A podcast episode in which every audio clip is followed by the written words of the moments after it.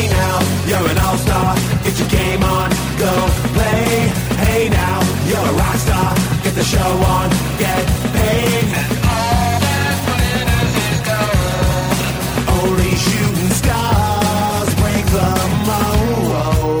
mold. Welcome to another episode of the NRL All Stars podcast. This is Barnsey back for the weekly Talk and Footy episode, episode 29 of the Talk and Footy series this year. And NRL All Stars podcast has always done a lot of super coach content, but I've really enjoyed the Talk and Footy over the last year. Um, and now we've got a couple left. It is grand final week, basically rugby league fans' Christmas week, and it's all going to be over after Sunday. But we are going to have one more podcast the week after to review the grand final, uh, have a look at the season, uh, and a, a, little bit of an off season. But um, yeah, it's it's going to be a banger of an episode looking at this grand final because I think it's going to be absolutely fantastic. The Battle of the West with the Eels and the Panthers. Cannot wait. We've got a fan favourite on, prominent jersey collector, Newcastle Knights fan who's now converted to the women's game. Luke Garrity, welcome back, mate. Thanks, mate. You forgot to leave out eel hater, but um, we can, I'm sure you'll get get into me about that. Oh, we'll get into uh, eel hater. Don't worry about that. I did also forget to leave. Uh, I forgot to leave out that you are also the co-host of the Rugby League Cemetery podcast, one of the other great rugby league podcasts that everybody can hit up as well. Thanks, mate. Yeah, no, it's it's good to be on. I, I didn't try that hard to dodge it when you hit me up, despite uh, me absolutely panning the Eels a few weeks ago. So I've come here and fronted up and ready to uh, face the music from Eels listeners. Fair bit of music to to face, mate. Yeah, it's uh, it's going to be um it's going to be interesting to see your takes now and sort of how they've changed.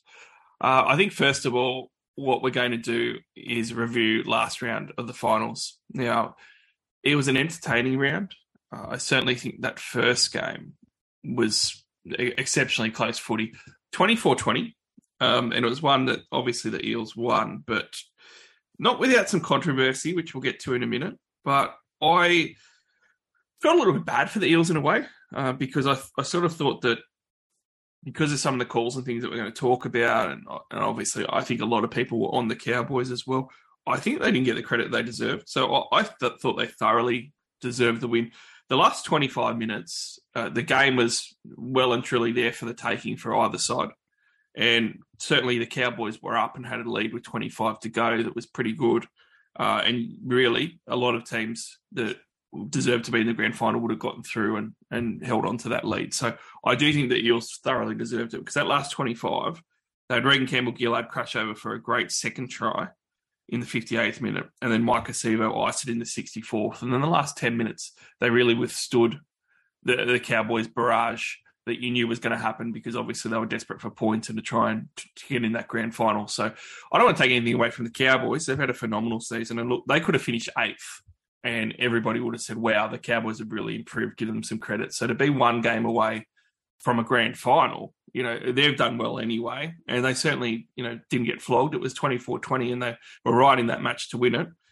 But I was really impressed by the Eels. And I did think that that was the Eels side that I thought was going to happen. I know that a few weeks ago you were pretty against them, Mm. whereas I was pretty positive about the Eels because I just thought that they had the personnel and the game that really suited their matchups in this final series. Where oh, obviously, if they didn't fall in a heap, which they can do, they were going to be able to beat teams and get to a grand final. Now, I thought they did that and more against the Cowboys, and I thought they were really, really impressive. Yeah, that's a fair enough take. Um, it's funny once they lost to Penrith, their draw really did open up. Like they they got games that looked more winnable almost than might have happened if they'd actually beaten Penrith and ended up playing South. But um, I, I think my, my thing about Parramatta is that I think what I said to you mid-season when I canned them the first time, and I repeated at the start of the finals, was never that they don't have the ability. It was that I just didn't want to hear in the middle of the year that they were going well or getting to the finals they were going well because the point was they always bottle it in the finals, and and I wasn't going to believe it until I saw something different because it's not been once; it's been year after year. Um, so I give them really big credit because this is a game that was set up for them to lose in the last 20 minutes. Um, that that's where they deserve the credit. Is I actually don't think they played that well for a large part of that game. That they were made the a lot of first half an hour, I didn't like Yeah. it. So I, I probably sounded like Yeah. I, I thought they did phenomenal the whole game, but I, Yeah. I thought they did phenomenal just to close it out in that last That's that's right. And well, that's right. And the thing is, um, I'm not really criticizing them. I, I, didn't think they played well at all in the first half, and I went to halftime thinking that the flow of the game suggested the Cowboys should be a lot more and further in front, and that they should go on with it based on what what we'd seen. And that to me is where Parramatta deserve the credit because um, they don't win games like that. That's been the problem the whole time. Like Mo- Mitchell Moses actually did get ropey. Um, I mentioned that I think they they panic in finals and lose their heads, and they actually did. Mo- Moses, I've never seen him kick like he did in that game with two out in the two, full. Two out on the full, yeah. He, he actually didn't play well at all, and they had what I would consider to be a really bad 40 minutes of football, making mistakes, kicking badly. And that's happened to them a lot in finals. And what usually happens is here we go again. And it all collapses. Um, the famous one was a couple of years ago. Moses hit the post against South with a really easy penalty mm. in a tight game, and then South runs sixty meters, and then it's just overflow from there. They just get get walloped. And usually when this stuff happens, Para go to bits. And in this game, they actually managed to win the game by just not going up, falling apart when well, it Moses started missed a wrong. kick in this one too, but they He ended did, up getting it back, and they ended up scoring a try out of it. That's right. That was a piece of luck, I must say. I was watching that and I thought, oh God, because I, I, knew I was going to cop it if they won. And I was like, he's missed a goal and they've ended up scoring. like, but, but again, it, they sort of did this stuff wrong and usually they fall apart and other teams do stuff wrong. I mean, Nathan Cleary mishits kicks, Penrith make mistakes, but, and they have bad halves. In fact, they had a bad 35 minutes in a game we'll talk about in a moment. But good teams bounce back, and Parramatta have never really done that, and they did in this game. So I agree with you. They deserve a lot of credit because they did the thing I didn't really think they'd do, which is to withstand things going wrong. Um, mm. And you know, you need a bit of luck. Like it's it's easy, and we'll talk about the Cowboys in a moment. But it's easy to talk about needing luck. Oh, sorry, they got a bit of luck with the football, but you do need luck to make a grand final. Once you get to the final games, you're going to play very good teams in the last couple of weeks of the comp. And you know, everyone who's ever won a comp, you could probably point to a couple of calls in the grand final or the prelim or whatever, where you know you need the rub to go your way. And another year it doesn't. Last year they had really bad luck actually against the, the best final I've ever seen them play was against uh, Penrith last year, um, and they really didn't get much luck from the referee there. Yeah, um, and, and, there, and there's always happens, going to be you know? a couple. Yeah, the, it, you're always going to have some calls, and we're going to they're go close games, right? couple of things. Yeah, Yeah. that's right. We're going to go into those couple of calls in a minute. I Mm. do want to um, touch on what you just mentioned though about um, how, why they deserve credit because they've overcome it when really they looked Mm. poor for the first 40 and, and the Cowboys are on top. You know, that's why I think it was so impressive as well. And when Yeah. you read out the numbers, like you can look at these two ways. You, you know, I'm sure some Parramatta haters that, you know, I think you're the captain of the fan club from the last time I looked, um, would go, oh, those numbers look shocking. You know, but when it's a team that has those numbers and has won a, a, a finals match to get into the grand final, that becomes really impressive because you've done it in pretty tough circumstances. They had 46% possession, the Eels, uh, at a 75% um, uh, completion rate, which is very average. It's not terrible, but it's pretty average. But what it meant was they had seven less sets than what the Cowboys did. And that's why I thought they kind of did some things well in the first half. Like with the ball, they didn't do a good job at all. But by all accounts and by the numbers, the Cowboys should have had more points on the board, and they just didn't do hmm. it. And it's why I think that the Eels deserve to win too, because when the game was on the line and when they had the possession and when they were firing, they they put the points on the board and they took the opportunity. And all the it's a little bit of a cliche, but all the rugby league greats and commentators and everyone they always talk about owning the moments and stuff. And it is true. I, I- need to coin a different phrase. I'm not copying the cliches, but when, when you've got those moments or opportunities, you need to make the most of them and take them. And I thought Parramatta did that, whereas Yeah, the Cowboys just didn't. Because if they did do it, they would have been up by you know 16 at the half or something, and they just weren't. And the rest of the numbers, it all shows that as well. Um, like I mean, I, I was very much on Parramatta potentially as the best forward pack in the competition. You know, the run meters they they lost to the Cowboys, and it, it was only barely. It was pretty close. Um, but still, the Cowboys managed to get over the top, and certainly that first half an hour of football, the run meters for the Cows were, were out of control. Um, so that was Mm. something else as well. The kicking game you mentioned, you know, kicking out a couple of times on the full doesn't happen. They missed more tackles, 40 missed tackles to the Cowboys 31. They had 11 errors to the Cowboys six. They conceded seven penalties to the Cowboys five conceded. You look at all the numbers, and if you didn't know the result of the game, you'd look at the numbers and say the, the Cowboys won that match, you know, but they didn't. And it wasn't because that the Cowboys were dudded. It was because the Cowboys didn't take the opportunities. They didn't own the moments, and the Eels did. And when the game was there, to win in that last 25 minutes, the Eels really stood up and played really good quality football. So Yeah. I, I think that's kind of expanded on, on your point anyway and what you sort of thought about it. But I just think when you actually look at numbers in some games, it can be pretty startling. Yeah, no, I agree. Absolutely. Uh, that that's the thing for me is people talk about good para and bad para, um, but other teams have good and bad days. The, the the thing, the reason we talk about good and bad para is bad para just collapses. That's what when they play a half like they did there. They've traditionally got beat by 30 by the Bulldogs and stuff, which has happened this year. Um, that's what tends to happen to them when they have their off day. Whereas teams like Penrith um, and the past Melbourne Storm, uh, not so much this year, but other years, just manage to either win or, or or scrape around and keep themselves in the game until they start playing better.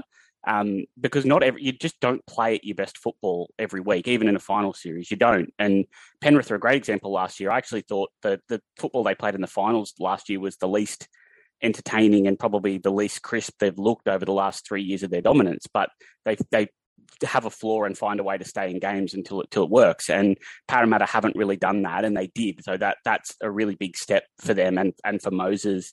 Um, on on the Cowboys, I think the only thing I want to say about them is that I, I had a, I was very conflicted in this game because Parramatta. I, I didn't really want anyone to win because Parramatta I was going to get hammered on here.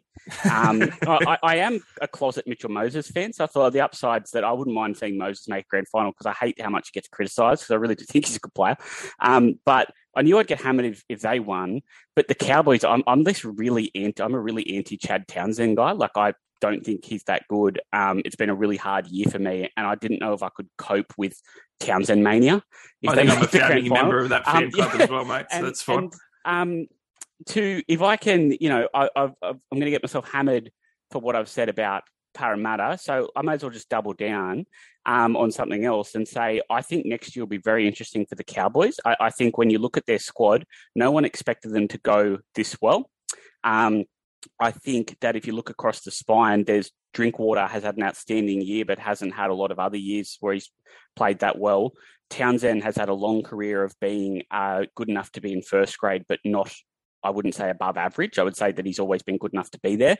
Um, Dearden's a young man who looks like he's got some go in him, but he's young and hasn't looked particularly good before. And Robson's had a career year. So I look through their side and I think that whilst they can obviously go well again, there is a reasonable risk they could become one of the sides that makes a run to the prelim and could miss the finals the next year. I think it, it happens a lot that the Titans early in their career had a run to a prelim and didn't make the finals. Um, it's happened to the Knights um, under Wayne Bennett. It, it's not actually that unusual. And I won't go so far as to say it's definitely going to happen, but it's a really big watch for them because they've played outstanding football this year. But if you go point by point through the roster, how highly are you ranking the players in key positions there still? Like, it, I thought they were so, they played to their as good as they could possibly play this year over the course of the season.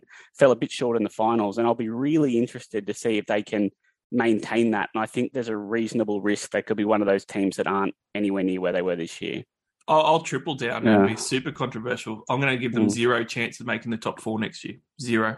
I think there's no way it's going to happen, and it's going to be looked at as a, you know, where they go to from here for a Mm. lot of fans. What you'll see this game, you know, they were one game, one win off a grand final, and think, you know, they're going to build on that next year. I think that's kind of unfair. So some people will think that I'm hammering them or I'm, I'm being unfair, but I, I don't think so because when a team crazily overachieves, sometimes it, it's a bit of an outlier, and the, the truth is somewhere in the middle there.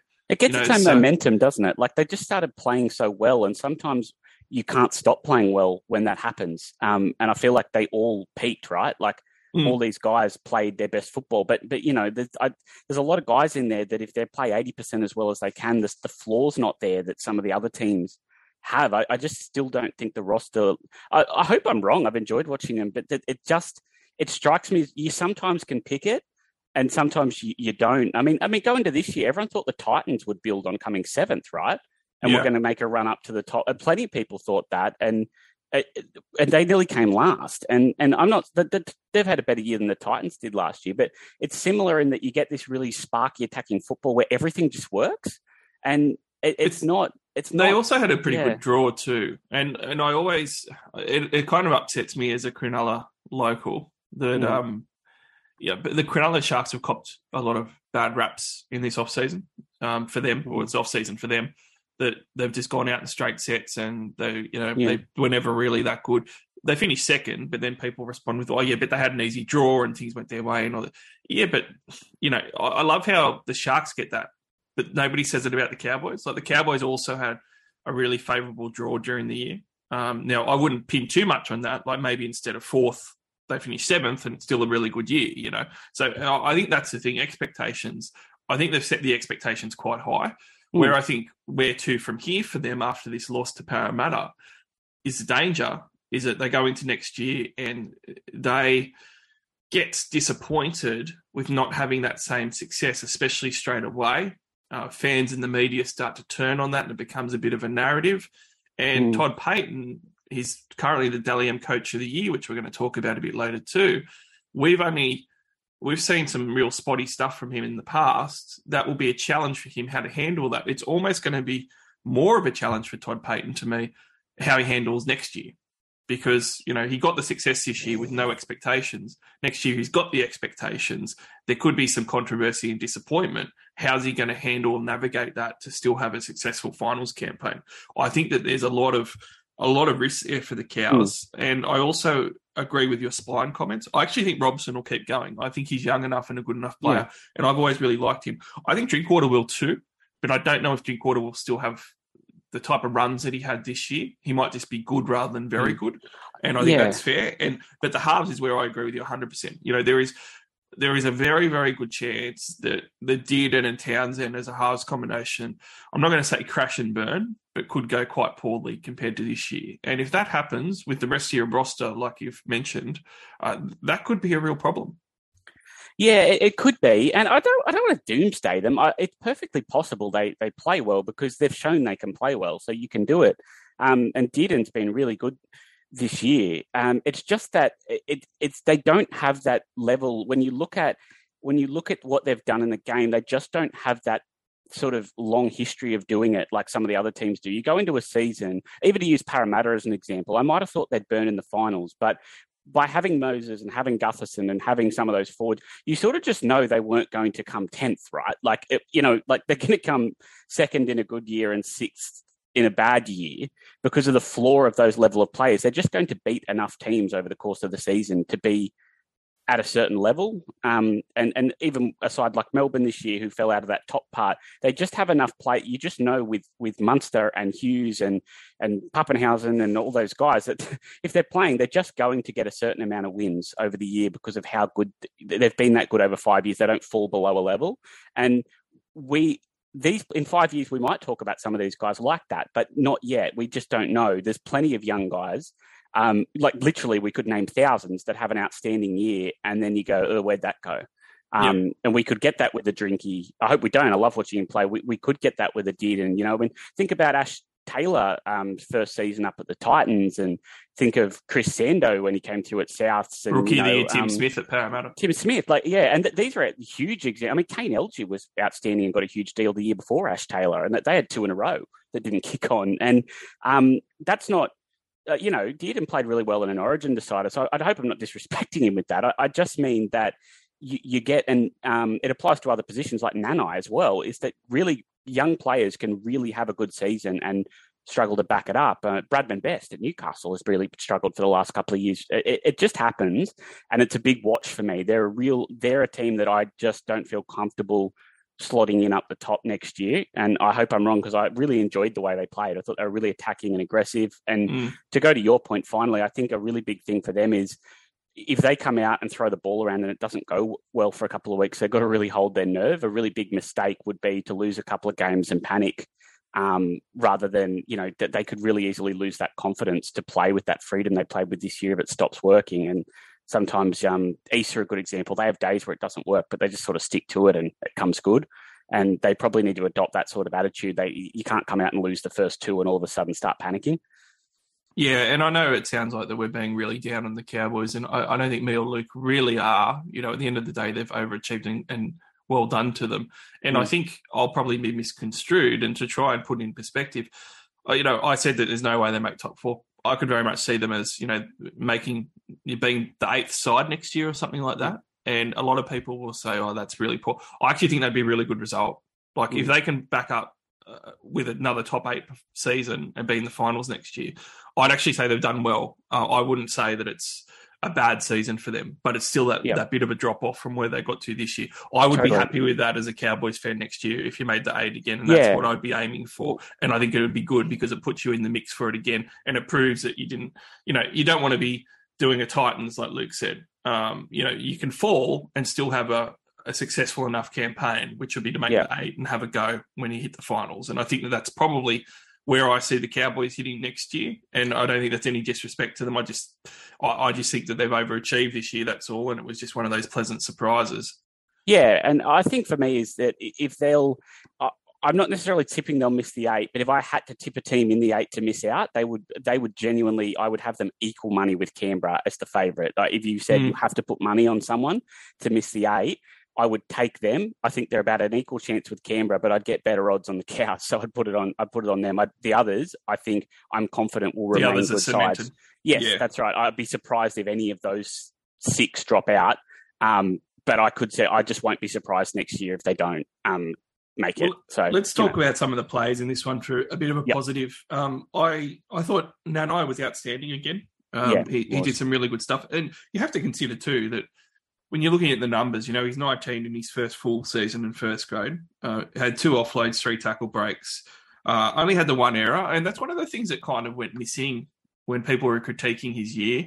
A, a, lot of his issues, especially in the first half of the season, were he had all these games where he'd get two penalties and three errors, and it was just that's not good enough at NRL level. Um, he didn't have that lately, mm. and he certainly didn't have it in the finals, which is really good. I, I thought he was pretty impressive. Um, I actually thought that it's a bit of a mixed bag for Luciano Leilua, but he did offer them some punch that I think they hmm. needed because one of the big things with him is um, well, with the Cowboys is I thought that they weren't going to be able to win these games because I didn't think they had another gear. I didn't think they mm. could have those X factor moments and stuff. And he had that line break try. He had the five tackle breaks.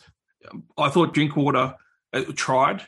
You know, he still managed to manufacture a line break and and look a bit dangerous a few times when he really put his head down and really went for it. Um, and obviously, someone like Cotter has just cemented himself as one of these great up and coming workhorses mm. for the next decade in how he's actually playing footy. So they had some real good bright spots. Um, Val Holmes had his moments too, setting up a good try for Taulagi. Uh, Reece Robson did what Robson's been doing.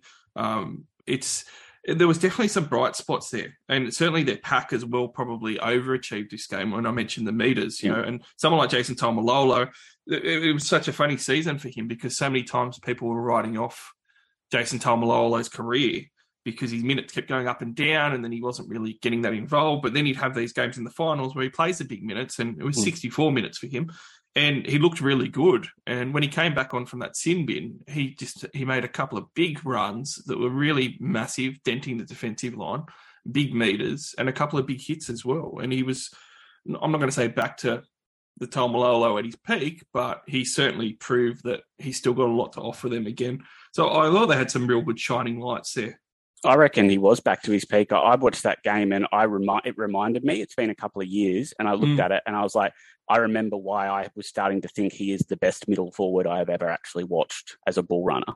Um, I don't think I've ever seen someone run the ball. If you know, there's defense and other parts to the game and intimidating and whatever, but as a ball runner, I think he's the best middle forward I've ever seen. And I'd kind of forgotten because he has eased up.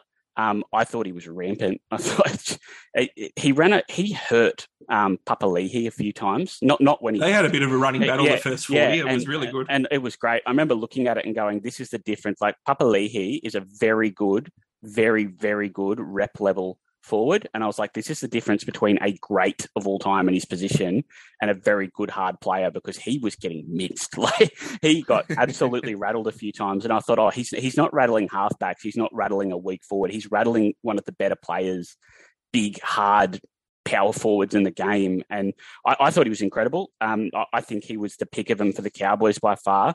Um, the only thing I'll say with Nanai is I've been pretty critical of his defense in the past, and I thought he was really good with the ball, really dangerous. But I don't think you can go past the fact that I think he's had his issues in defense, his issues with reading and being out of position, and yep. his opponent had the best game, which I'm sure we're going to get to, that I've ever seen him play in Shaun Lane. And if you're an edge forward and your opposing edge forward plays that well, it's just probably a little bit of a mark you have to mention. You know, in a key game, it, it, whether he missed him one on one or not, the fact is Lane was getting through and having a huge impact when when he was supposed to be marked by him. Um, and it's probably just something that's got to be mentioned, not as a huge negative. He's 19, had a great game, great season, but you know, if, if, you're coaching him and you're talking about next year, you've got to be like, hey, mate, you know, in those sorts of games, you've you've got to control your mm. opponent. You can't have your opposing player have a game like that. It's not. It's not even, you know, it's not an all-time great of the position. Shaun Lane had a great game, but you've got to be able to handle guys like him. Well, we got to we got to talk yeah. about the Eels players that really stood up, and, yeah. and Lane's at the top of the list because I have to say, like my favourite players this year mm. are Nicho Hynes and Shaun Lane. Like Shaun Lane, I am absolutely in love with this yep. year as a player. I just love everything about his game, how he mm. plays, mm. his attitude this year. And I'm someone who was a really big fan of him coming through. You know, this real big, lanky middle forward that can play edge, six foot six or whatever he is. And such a weird shape. yeah, he had these offloads and yeah. he had this skill level, but he was also had the size. It was really hard to stop. And I just loved I mm. loved that prototype of player, the build the player that he was when he was coming through. And when he started with the Bulldogs, he looked really exciting. And I was really excited for his career. And I was saying to a mate of mine that was a Bulldogs fan, you should lock him up for the next five years quickly. Yeah. And then all of a sudden, you know, you get um, inklings of attitude issues. You can see that he's a bit lazy. You can see that he's not a big trainer and you just go, oh, I hope this guy's not going to end up on the scrap heap. And you kind of thought, well, he's he was almost going to, and then he sort of had, you know, had a really bad year in the Warriors system where he had to leave. He ended up finding his feet at Manly again, but he still wasn't. You still knew that he wasn't at his potential. And at Para, he's shown glimpses. This year, he has hit his potential. Now it might be late, but I would argue he's he's got an argument this year to be the best edge back rower in the game this season. And I thought that he just showed that, like in a game to get to the grand final, the Eels don't win that game without Shaun Lane, I don't think. He had 14 runs of the footy, four offloads, five tackle breaks, mm. a line break try assist that was absolutely outstanding, the pass that he threw. And he just, he, he was just out there as a match winner on that on that edge. And again, I, I that pass, I will remember that pass forever to get Parramatta across the line to a grand final. That went a long way. I just I cannot give Shaun Lane enough accolades for this year. I, I just thought he was outstanding. And in that game, it was probably the best game of the season. And that really punctuates what a great player he's been this year when a player can step up like that and have that type of game when it's to get your team into a grand final. It's the best game he's ever played, and it's one of the best games I've seen from a forward in a final. Seriously, um, particularly an edge forward because you don't have you can have middle forwards that just make a mon. You know, you can have a Burgess or a Taumalolo kind of guy just make a monumental amount of hard carries in the middle. It's a bit harder on the edge because you're never going to have, you know, the same amount of carries. To have that level of influence as an edge forward um, was as good a final as I've seen someone someone play. Uh, particularly as it wasn't cheap stuff. He didn't just score three tries running off someone in a hole or something. He made hard runs and uh, and saved them in hard situations quite a few times and manufactured things himself. Um, I, I, think what's interesting about him is I, I, know you mentioned his attitude when he was younger, and, and I was going to say that as a qualifier to what I'm about to say, but um, I get that there was some of that coming through, but he's a really good example of how coaches are impatient and also a little bit quick to just say, nah, he doesn't have it or he doesn't have what we need. If you look at his career, I agree with you. I looked at the Bulldogs and thought, God, he can play. Like he's going to make it, like in no trouble.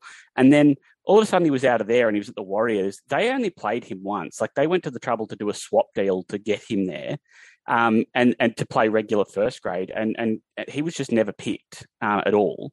And then he goes to Manly, and he's used as a bench forward. And he, he couldn't get a job on the edge for Manly. Like Frank Winterstein got picked over him um, and he barely ever played on the edge out there. And he always struck me as an edge forward. So he went through his career where the Bulldogs were like, nah, too much hassle. The Warriors didn't even try him. And I can assure you, they've got plenty of other players who were lazy trainers. They could have fitted him in there somewhere. Um, and, and Manly played him as this bench middle behind guys like Winterstein, who are, you know, like really, really below the level. And, and Parramatta snapped him up and have just been like what they've given him is consistent football over a period of time. And it's the first time he's had he's been in and out a little bit, but he's consistently always been in the team. He's consistently had a role on the edge um, over a couple of year period now, and he's really blossomed. And and sometimes you do need a little bit of patience. You need to work with the guy and help him with the attitude stuff, and to um, let just give him the time in first grade to to grow.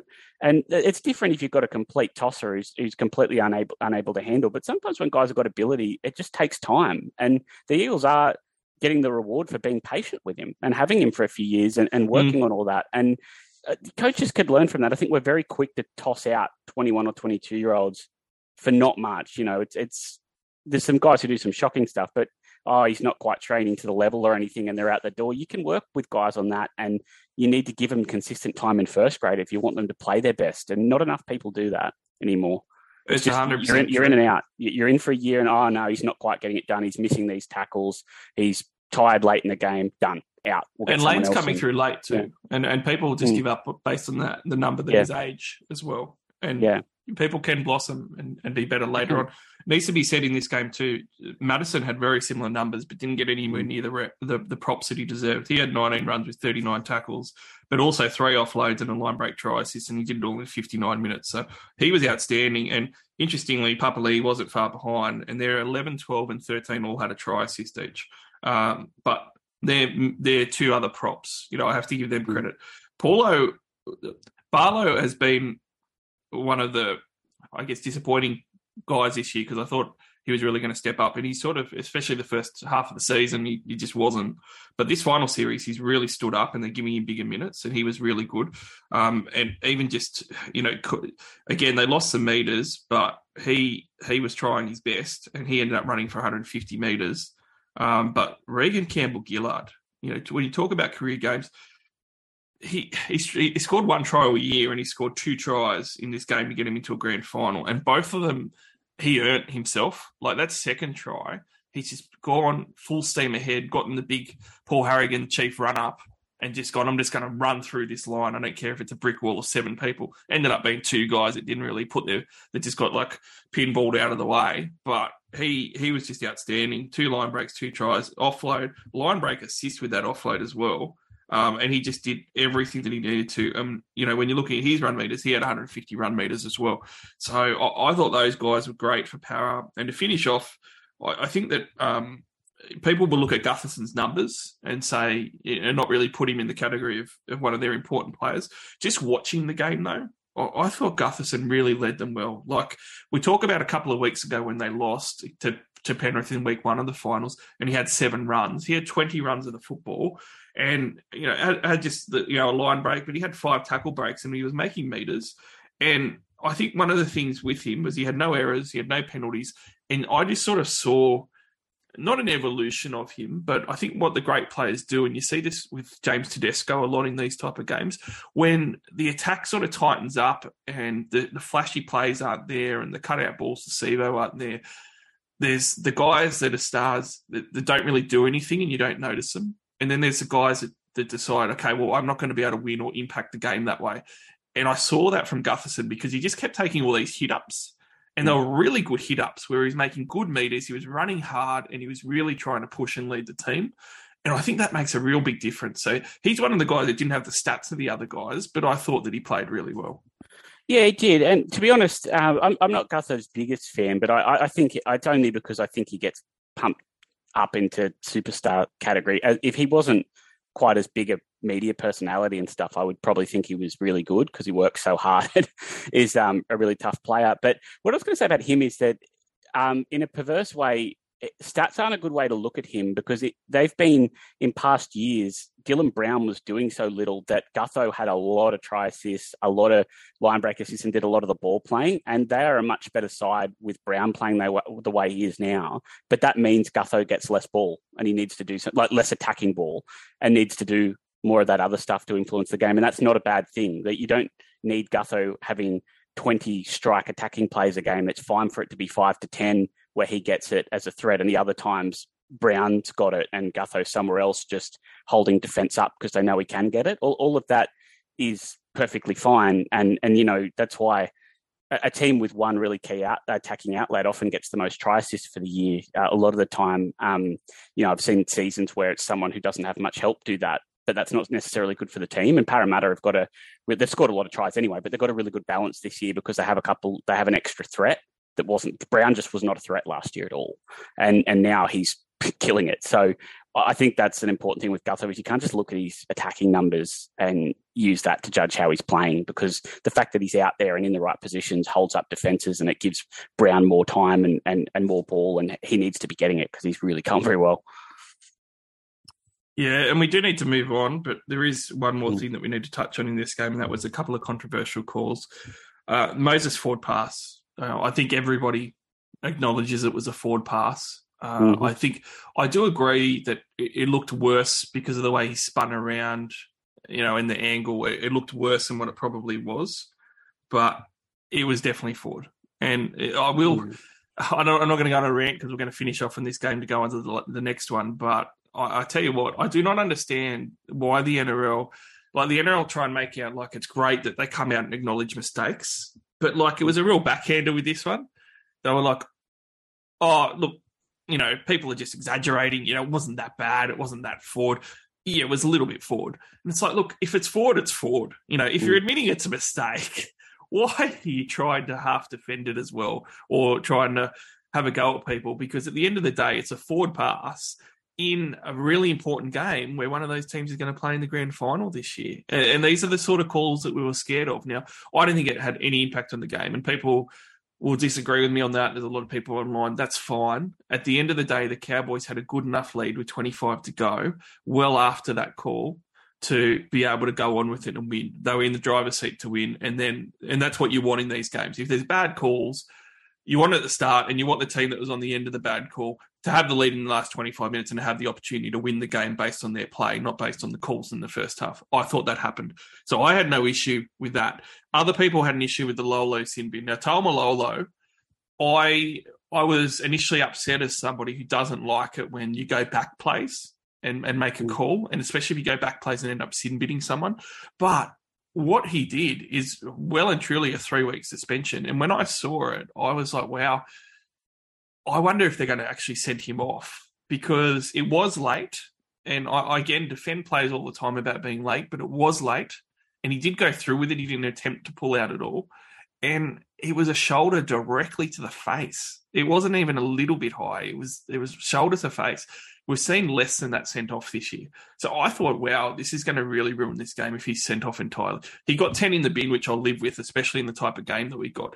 But it was never not going to be a, a 10 in the bin at a minimum. So I, I thought that was fair.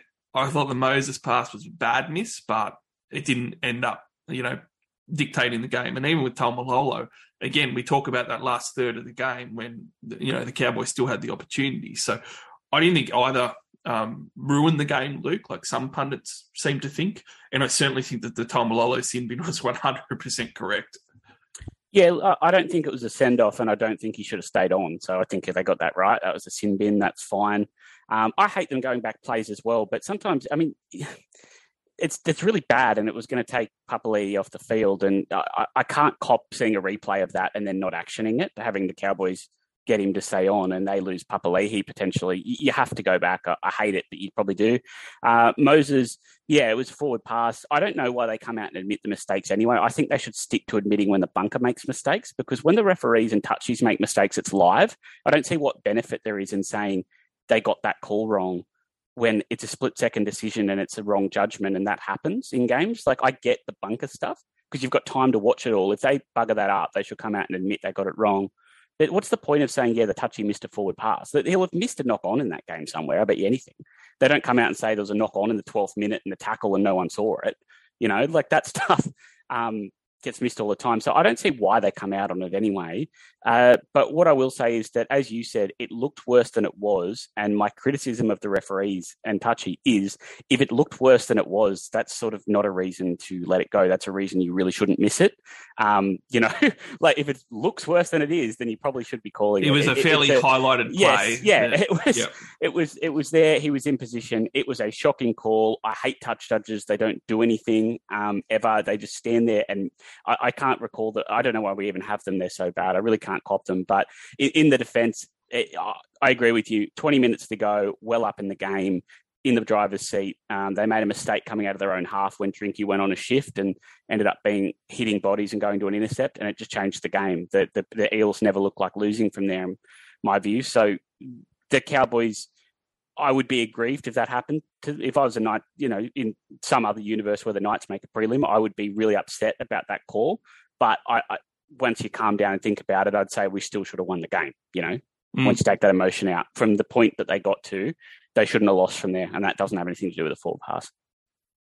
So the Panthers versus Rabbits, thirty-two to twelve, Panthers won, and I think everybody was booking them in for the grand final, pretty much by you know round four this year, but mm. certainly this final series. And when you look at that scoreline, I think a lot of people go, "Yeah, that's pretty much what I thought might happen," um, because Penrith is so much better than South. But South were up twelve 0 in this game yeah, the first 20 minutes, it was all Souths. And certainly the, the Penrith well oiled machine that we're used to wasn't quite running the way that we're used to.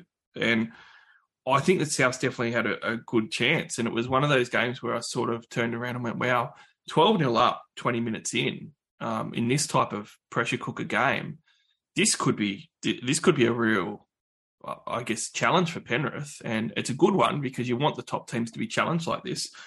And Penrith, like all the great teams, responded really well. You know, they scored just before the half in the 36th minute, and then Brian To'o had an absolutely sensational um, individual try that he scored in the 40th minute on the buzzer, and that really, really put them back in the game. But it really hurt South immensely because going in 12 all, you know, I think that South probably were uh, thinking they could go in 12 0 up. And if you can, and then you can come out with a full head of steam and start the second half like you did the first, Penrith are under the pump a lot.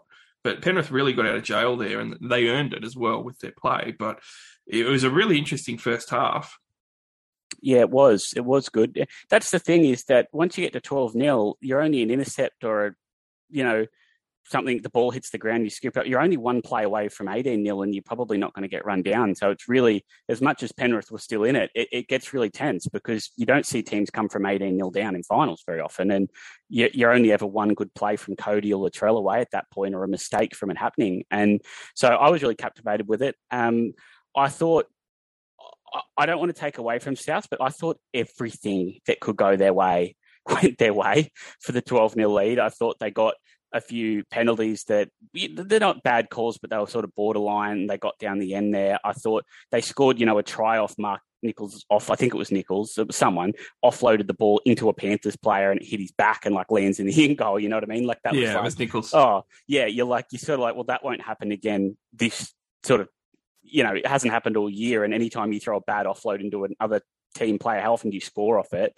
And then Penrith had multiple tries disallowed, which I'm not saying was the wrong call for a few of them, but the fact was Penrith were consistently getting down and nearly scoring. Like there was a, um, I think there ended up being two situations where Taane Milne dropped spiral bombs cold, where South ended up with a play the ball on one and a penalty on the other. And again, those were the right calls, but it's just usually when your winger is just consistently dropping bombs, you don't end up with a leg up down the field. And so it sort of just felt like everything that could possibly go against Penrith just kept doing like South winger drops the ball, penalty South, Penrith score, no try, over and over and over. And and I just sort of thought, oh, if they just stay calm, they'll come good. And, and they did. And they they deserve a lot of credit for that. Like you said, it was sort of what I met, was talking about with Para before, the ability to play below your best and not panic. Um, so I thought that was awesome from them and they really deserve to win. I think the one thing I was really critical on the night of, and I still am, is just uh, I know he's a good coach and he's got great success, but everyone does stupid stuff in rugby league. And what in the world Cleary is doing by benching Koroisau, I just do not understand. It, it's they, if they had have gone on to lose, that would have been why. Um, in that first 20 minutes, there was maybe nine tackles in two sets on the try lines where Kenny just completely botched up the attacking set um, the attacking play, threw it behind people into knees. He ran out of dummy half two steps before passing, cluttered their attack up, and there was a two full set of six, six uh, set of six at nil all and six nil that they just did nothing with. And when you're in tight games, which is going to happen, and it could happen next week, you just can't give up 20 minutes where you can't attack. because uh, he's just so far below the level. Koroisau is so good as well. That's another thing. But but Kenny is uh, is. I'm sorry, Penrith fans. He's not any good. Like he's not a good dummy half. He's not a bad. He's doing a decent job at that lock roll coming on, and that's fine. But he he's not a first grade dummy half. And whenever he plays there, they play sideways. They go out the back and they get minced. They look a totally different team. I'd almost like controversially say if he was a if he was Nathan Cleary's brother, being obviously Ivan Cleary's son, whether he'd be the Jake Arthur equivalent and whether he'd yeah. be getting the same vitriol because it's a similar sort of scenario where he's not needed um, to replace you know a, a hooker or especially to start at hooker, and he's not really needed on the bench and he's not really done enough to show that he's up to it yet. Um, so it's it really I I do not understand it at all. I do not get it mm. at all. Uh, and I think that if it was a lesser coach, uh, certainly if it was, you know, the Titans doing this or something, or the Tigers, maybe they'll do it next year and they'll get hammered for the same thing that know, the Premiership winning Panthers were doing with Appy anyway. But I agree with you 100%. Um, I, I, think the second half, you know, the the the, the Penrith Panthers just went on with it. And all of a sudden, four minutes in, Spencer Leniu scores. Uh, another 11 minutes later, Targo scores. And then all of a sudden, the Panthers are 12 points up. And then we have the the Taane Milne uh, send off. Now there's 17 minutes to go in that game, and certainly 12 down was going to be hard for South to run down, but they had an opportunity, and that basically shut the door on it and ensured that Panthers were going to run away with it. And the Milne send off, you know, I've got to say a few things about it. Uh, it definitely ended the game. That was it. Um, but I thought that South were playing, you know, re- reasonably poorly anyway, and Penrith were flying and they were they're hard to stop when they're like that unless you're really really playing well, which South weren't. But it was also something where he not only deserved it, but it's been the mo for Taane Milne his whole career. It's why he never initially came through at the Dragons well. It's why he didn't you know cement a starting spot and have teams after him for big contracts and stuff. It's his his discipline. Um, his attitude and, and the, the way he plays football is is a really good park footballer or second grader, I should say. But it, it's he's never tidied it up for first grade. So it's not even one of those things where I think that you can, um, you know, blame a brain explosion or whatever else. It's like if you pick Taane Milne, this is why he hasn't had a stellar NRL career, and he's actually in his mid to you know approaching his later twenties. Yeah. This is why. So you know, yeah. and, and, when you're picking those type of guys in these big games, these are the type of things that can happen. And you mentioned the drop balls as well. It was an unhappy night for him. But when you're looking at what Souths have been doing, you know, they've been playing really well off the back of Latrell having blinders. He didn't. He had 12 runs at the footy, um, largely forgettable evening where he certainly was not a match winner. And then you've got guys like Richie Kennar and Taane Milne in the back line, which, all due respect, you know, they're just not first first choice first graders, you know, and, and this is a type of thing that can happen as well. And that's why they, you know, someone like Milne isn't a first choice first grader. So I'm assuming you're happy with the send off. Yeah, absolutely. Um, yeah, I, I think that uh, on on the send off in particular, it was clearly a send off, and I think the NRL hasn't got been given enough criticism over this. I think they need to be baked, and they need to wear a lot of responsibility for that moment because why was he playing? Why was he allowed to play? The, the, the, judiciary system they've got at the moment is ridiculous. He did the same thing two weeks ago twice. He was sin binned for doing the same thing two weeks ago twice, and I do not understand how he wasn't suspended. Um, to why was he? There was one in that Roosters game. game. in particular that was, was, quite annoying for me that I thought was pretty bad, and that was the one well, that he ended up getting sin binned for. Well, yeah, he got sin binned twice in that game. Like he he went twice for doing this, and this is how he tackles. And this new system of I understand they're trying to make people not miss games, but th- this is fair play. They're, they're, they're not they're not these accidental things. They're it, it, he you can't go around jumping, leaving the ground, and stiff arming people on the head and playing like because that that the point of the judiciary is that you alter your behaviour because of the punishment because you don't want to miss games. And if you get two or three weeks for stuff like this, you stop doing it. But he does it and he's playing again you know, he's not missing game time. And, and that could have been really nasty, that one. That was like, that was a really bad high tackle. He was off the ground, he stiff armed him. And it's one of those where you look at it and you say, what was he trying to achieve? Like, let's say he, that hit him in the chest. What that wouldn't, it would have bounced off. Like, that's not the sort of tackle that if he had a hit him lower would have been a good tackle. because you can see that sometimes, right? People make a tackle and it slips up a bit high, and it's an accident, but it would have Mm. been a good shot and it, it missed. That wouldn't have been a good. Like he is only trying to basically go after him in that situation because it just wouldn't. If you jump off the ground and swing your arm, you'll. If you don't hit them in the head, you'll, you'll bounce off. That hits him in the shoulder or the chest, you get knocked over. It's an old fashioned stiff It's- arm. It's what it is. It's It an old fashioned he stiff keeps arm to doing the it. He, he Yeah. keeps doing it. Why is he playing? Like, why hasn't he been suspended? Um, but you're, he you're right. did get he did get six to seven weeks. So like I think that the Yeah, suspension but why was didn't he get suspended from the Roosters game? We Mm. did it twice. All right, that's what I mean. Like he got, Yeah. he, he got, he did it twice, and they're bad, and they're obviously bad. He- How do you get sin bin twice in a game for doing it? Pretty much that tackle minus ten percent. It wasn't quite as bad, but it's the same tackle, and then be playing, and that's why because you, you, you don't have to alter your behaviour. You get a little fine, like you know, but you don't. It doesn't alter anything. It's you know, looks like fining people for you know really serious criminal offences. Like you go, well, you know, I don't care about that. Like if you don't punish people, they don't they don't alter it. And I, I think it. I just think it hasn't been spoken about enough that that was caused by the NRL bit.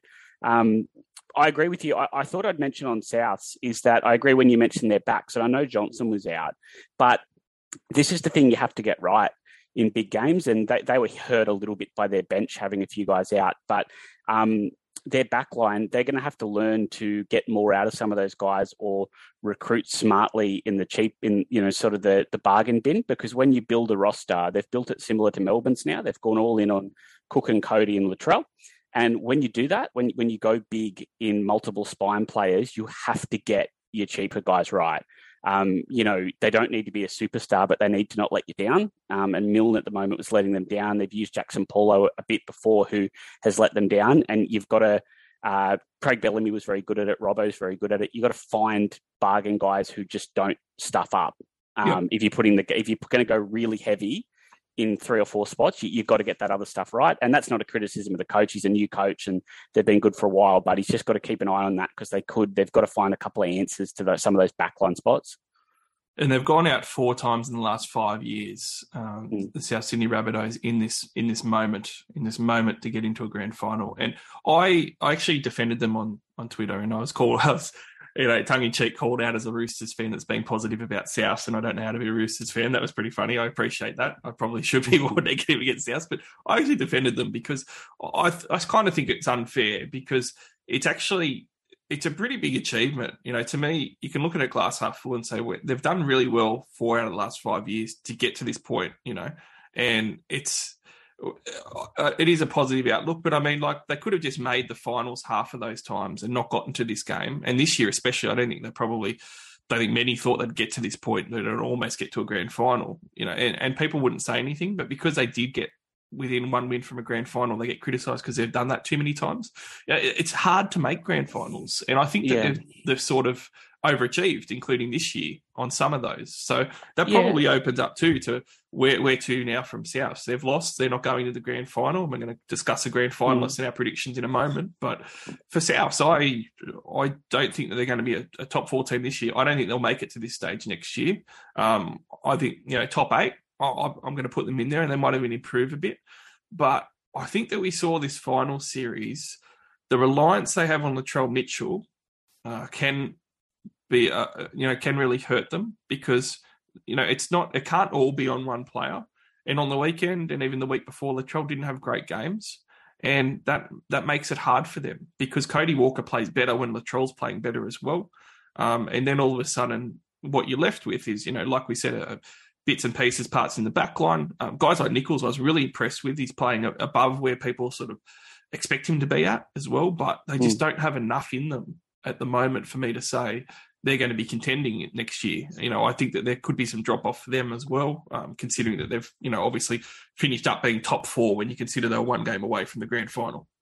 Yeah, there's probably a few things about them. The, the obvious one to where you go is I agree. I'm not critical of them because if you go back and look at how many prelims they've made, they weren't in the top four all the time those years. They've regularly come from the bottom half. So the bottom line is they're, they're a team that over the course of the season has not regularly been a top four side, but they're not a top four side every year. They're a side that makes the finals, but they're quite often in the lower half of the the eight. Um, and they've been proven that they're a really good side when it counts. They they're able to win finals and go deep, so they deserve credit for that. Um, the, it's easy. I might sound a bit hypocritical because I've bagged Parramatta for losing finals, but the difference that I have is that most seasons people have had Parramatta in their top four and said they can win the comp. You got halfway through the year, Parramatta's Yep. killing it, they can win the comp.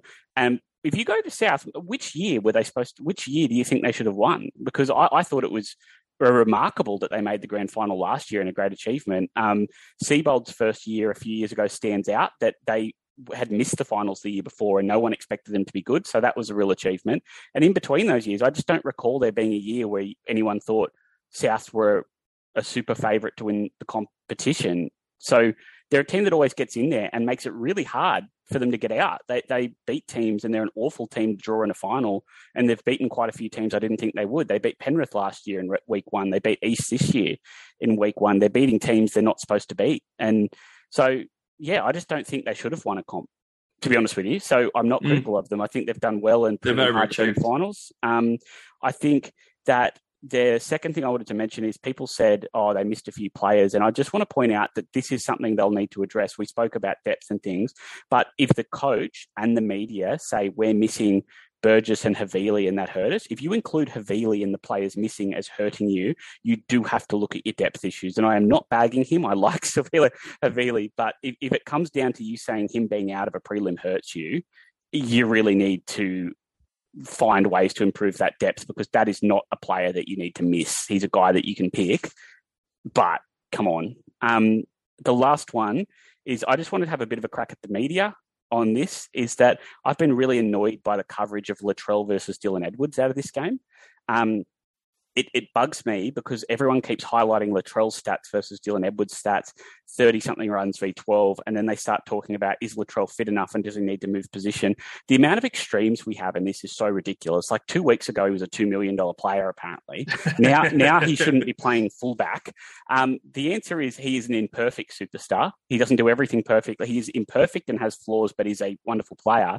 And the thing is, he has never tried to play like Dylan Edwards. Him and Dylan Edwards have the same number on. They are not playing the game in the same way. His role in that team is not the same. Yeah. And they did not lose. He did not have a good game. That's fine. I thought he threw some rushed passes out wide that weren't on and put him under a bit of pressure. That's all fine.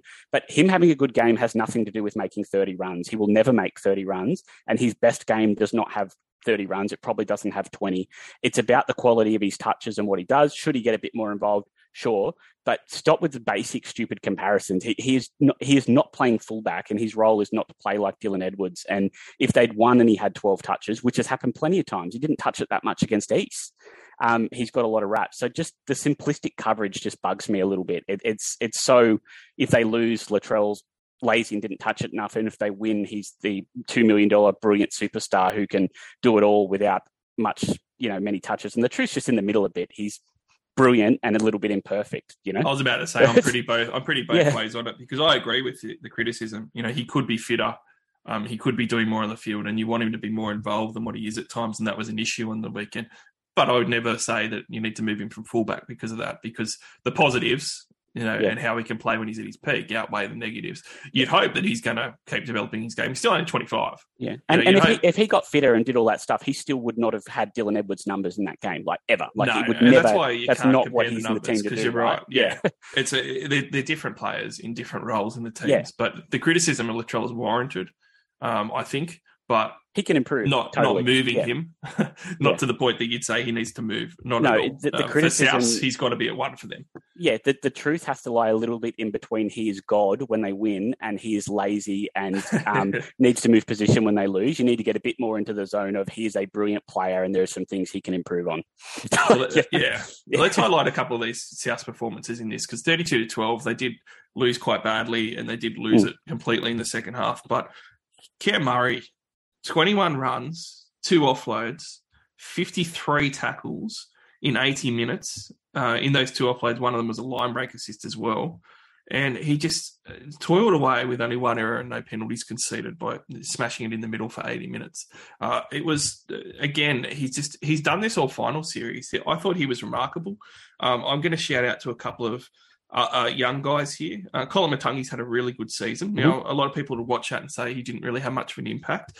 He tried his guts out, 40 tackles with zero misses. Uh, no errors and no penalties, which has been a, a, bit of a problem for him at times. And 14 runs for 133 metres in a He's side dangerous too. Got beaten, yeah. yeah. And mm. those runs, like people say, he didn't break the line or he didn't really get many tackle breaks, but he looked like he could have, you know. Yeah. And so he just worked really hard. But a couple of the other young guys, you know, young Tass, he he worked his ass off. 21 runs, three offloads, which isn't easy to do against that Penrith defence out the back uh, a line breaker try assist. Um, he he really tried hard, and I thought that he's come of age this final series where we've seen some things from him that have been good.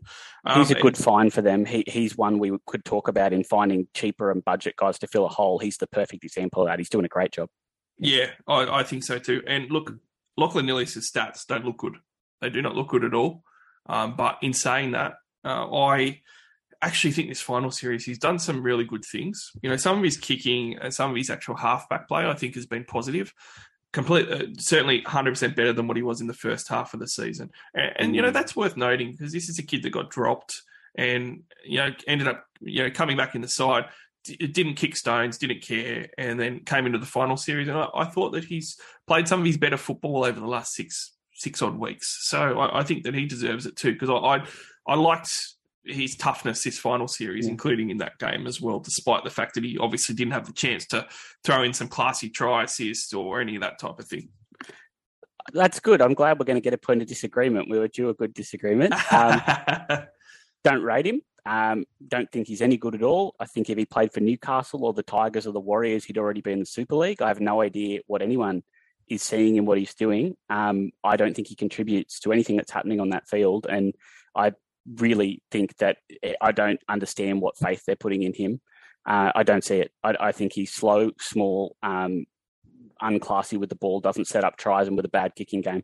Uh, I, will give you one thing. I've just bagged the hell out of him. He's a really good defender. It's not enough. That's secondary. I, I, I cannot see it. And I've got South friends who think the same. They message me in games going like, "What are they doing with him on the field?"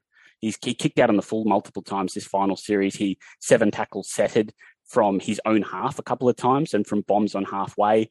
Uh, he hits knees. He, I, don't, I, don't, think he has a try assist for the finals uh, outside of maybe last week. Um, I might be wrong about that. He might have snuck one late when they were roasting Cronulla, but I, I don't think.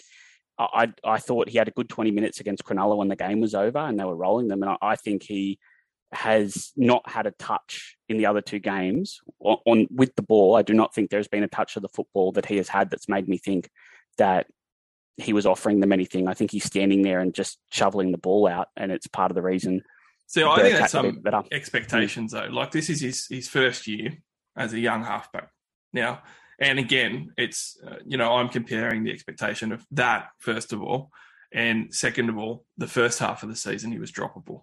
And he was yeah. nowhere near good enough, and I, I, think that he's definitely improved. I'm happy to disagree, but I here's think a, here's a question improved. you. Here's a question player.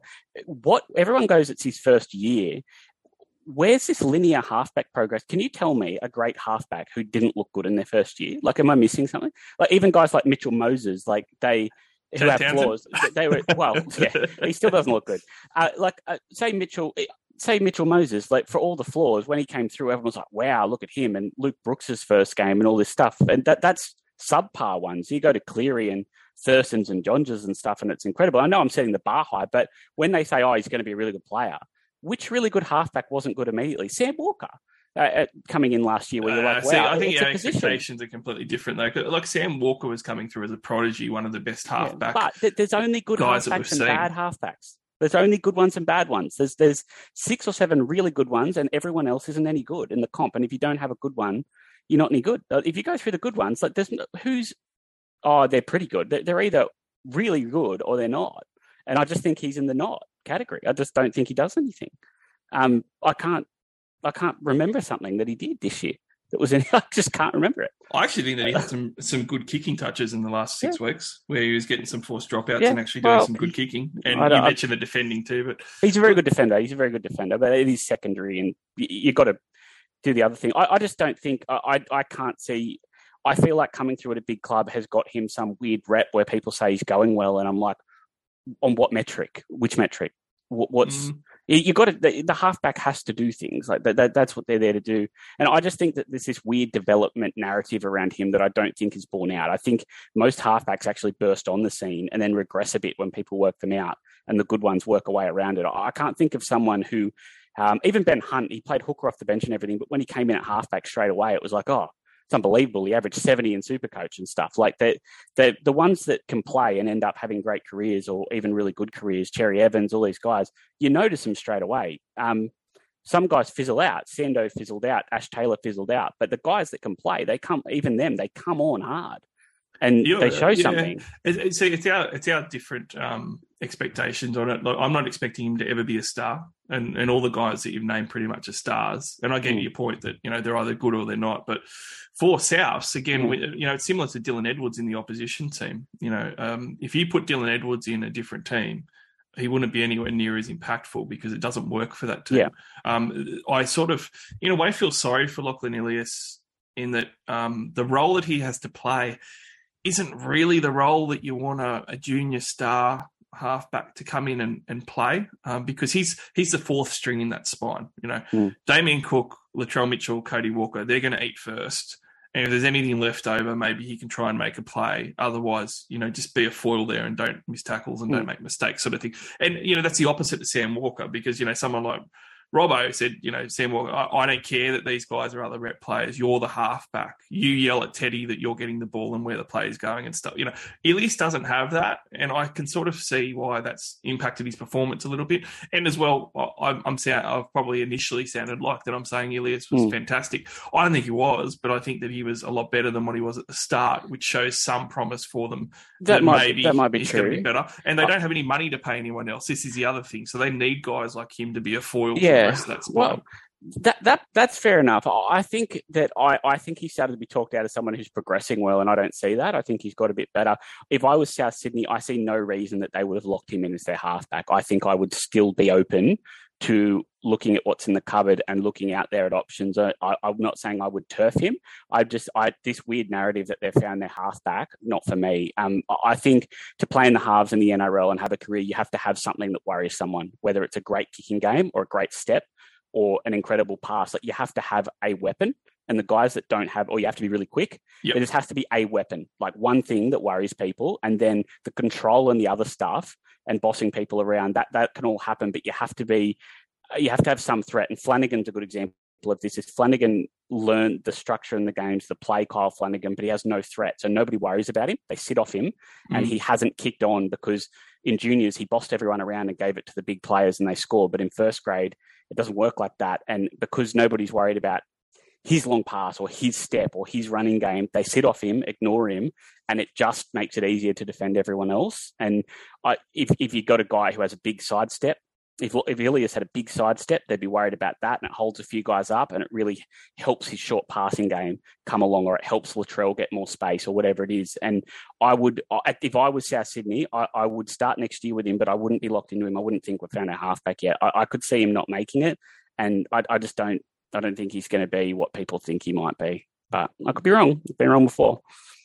Oh, you, well, I don't know how many times you've been wrong. I mean, Parramatta is in grand final. That's but, it. That's true. uh, we'll wait and see. I, I, look if he's if he doesn't get any better next year, look, I think he could be dropped, and they could look at other options. But I, I think that he he isn't as bad as what he was the first couple months, which was pretty awful. Yeah, he's definitely uh, got better, and I really should I really should emphasise that his defence he would be close to the third best defensive half in the comp. I think only Cleary and Brown defend better there, and you do deserve raps for that. It doesn't mean you can play NRL at halfback, but it's a hard thing to do as a little bloke, and I should, having completely bagged him, should really give him a lot of credit for that. It's not, it's not an easy job to do when you're a little bloke, and he does. He is a really good defender. It's, Panthers side of things, yeah. Dylan Edwards, 26 runs for almost 300 metres, 14 tackle breaks, a line break, and an offload. Uh, that's incredible work rate for him. I was really impressed with Brian To'o. You know, people were ready to write obituaries for Brian To'o's career as one as the best winger in the game. You know, coming through a couple of years ago, everyone thought, well, he's got a mortgage on that. And then this year, he just hasn't been up to standard. But this final series, he, he's really come back. He got a, he scored a really good try, had a th- had three tackle breaks, but more importantly, he had that work rate up. 20 run runs to lead everyone in run meters at 293 run meters. I thought he was outstanding. And Nathan Cleary, you know, in that second half onslaught, he, he was at the forefront of that. Scored a try himself, had a line break try assist, got his um, mistakes out. You know, he had a couple of mistakes and um, his kicking wasn't quite as good in that first half, but then that came better. And then the forward guys like Isaah Yeo, 15 runs and offload, 39 tackles, and basically the sort of leadership performance that you expect from from him and that you pay him for in these big games. So I thought they had some really good performers as well, Penrith. But we do need to uh, move on from this game. So let's just get on with it and go straight to Barnsley's spray of the week. A favourite segment of Perso who comes on here. He loves hearing me give a spray, and I'm going to give a spray about this game. Um, one of the things that we haven't touched on and that we haven't mentioned is that despite the fact that Sydney was up 12 0, they're also really fortunate with some of those calls. There was a Crichton try that the NRL has come out and said was a clear try. And when you're looking at the video footage in a bunker and you're seeing the stills, you can see why they're saying it's a try and you could see it on the night. That's one thing. But the real one that I'm just going to have an absolute spray at here is the Luai obstruction call. I thought that that was absolutely horrendous. And we've gotten to a point now where we've said it all year in a finals game, in important games, we're going to have some really howler of calls. Now, I, I hate that people are saying he ran behind his own player. How many times, 10 metres out from your own try line, getting a kick, do you see like a Tedesco or another fullback run behind their winger or somebody else who has their hands up in the air? But the defensive line is meters away and not making a tackle on them. So it doesn't make any difference at all. You know, this is the whole thing. The rule is there. It's called obstruction. What is the definition of obstruction? You have to obstruct a defender trying to make a tackle. There was nobody nobody trying to make a tackle there when Luai just ran behind a guy that was complicit and out of the play in his own team. You know, there is no rule that says run running behind your own player and the explanation in the rule book saying if you ever do this you're going to be penalized and you hand over possession. That's not how it works. It's not how it's worked all year. If you don't score a try nobody cares or ever calls it. But for some stupid reason there was no obstruction here. It did not impact that try being scored whatsoever because there was no South player taken out. I would have been happier if a South player jumped four meters forward into someone to try and pretend there was an obstruction because at least I can say, okay, well, the match review committee didn't use common sense or maybe they're handcuffs where they got a call, but that, that didn't even happen. There wasn't even any impact. There wasn't even any obstruction. I could not believe that that got called up. And once that happened as well, you know, the game could have gone either way still. You know, Souths could have gone on and won that. And then the narrative afterwards would have been Penrith aren't in a grand final that they deserve to be in because there was two crucial calls that took away 12 points from Penrith that never should have happened. And we're just, I have to say, to end this spray, Luke, the NRL is so incredibly lucky. They should go and buy 17 lottery tickets. If they want to get their revenue up, they could probably double their revenue from this year and, and try and make up a story about how they managed the game so well because they are so lucky that these calls have kept happening all year, including in this final series, and it still has ended up being the right teams going through. Yeah, it, it, has been. That that was a shocker. I got really annoyed because a few people said to me when I, I blew up about it when I was watching it, and a few people said to me, "Oh no, he ran behind him or don't run behind him. And I was like, you, you, you are like, you guys are like, it's like being brainwashed. Some people now, I'm like, all the fans saying that stuff have forgotten that that's not a, that this was never a rule. Um, you know, as you've said before, I do a, po- a podcast on old games. Please, anyone listening to this, just go and even click up a highlights reel, but just go and watch any game from the early 2000s, the late 90s, the 80s, anytime. People do what that play all the time. People are running behind their own players all the time. It was never a rule. It's about obstruction. It's about obstructing people. And and when they brought in the block plays a few years ago, 10 years ago now, when everyone started doing the block plays, they sort of, to make it easier for themselves, made it that you can't run behind the lead runner on a block. And then slowly they morphed that um, into oh you can't run behind anyone ever. And They just slowly got there. They heated this up slowly. It's like a frog in the jar of hot water. They just heated it up and heated it up on us. And eventually now you've got people saying, oh, you can't run behind your own player. You've always been able to. I'm not saying you can set out to do it and use him as a shield. That's an obstruction. But incidental running behind your own player when no one's impacted has always been allowed. And, and it used to happen I was only watching a game the other day for the late 90s, and I reckon Newcastle did 20 of them, and none of them were pulled up because the runner would run an inside line, and when he didn't pass to him, he would just slowly shift behind him and then throw a long ball, and it'd be like no one was obstructed there. Exactly what Luai did, where you go, oh, there's a guy, the guys run a line or run an angle, and no one's about. There's no reason you can't run behind him. That doesn't end the play because it, it's it's the NRL has bastardized that rule into a point where even fans think it's right now. And that really bothers me. Like, there's not even enough people saying this is wrong. And it just is. It's invented. It's something the NRL has invented in the last decade. It's not a rule of rugby league. It never has been. The rule was about shepherds and shepherds and obstructions were about obstructing people. About people being defenders being blocked from getting it's there, like gridiron style. You can't block the defender and it's become all this stuff. And that's not the only example. The inside shoulder thing is the inside and outside shoulder and all these weird stuff. I'm like, what does that mean? Just look at the play and tell me whether anyone was taken out that might have got there. You know, if he's not in the picture, then it doesn't really matter. And if he's in the picture, and you know, even if it's twenty percent chance he would have got there, if you take him out, yeah, it's a no try if you've taken someone out. But which shoulder they hit? whether or not they run behind someone, it's not it's not relevant. The fullback example you give is great.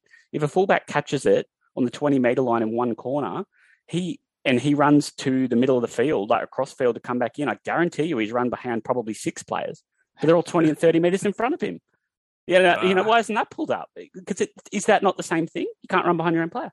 I just thought it was incredible. Like it, it was incredibly poor. I was so angry because it was such a good try in a final too. It was really mm. exciting, mm. and it deflated the whole moment, right? Like you, it was this a crazy kick, and then they start shifting it, and you're like, oh wow! And Walker came from behind and nearly stopped the try with a tackle. The whole thing was really exciting, and it just deflated the whole moment.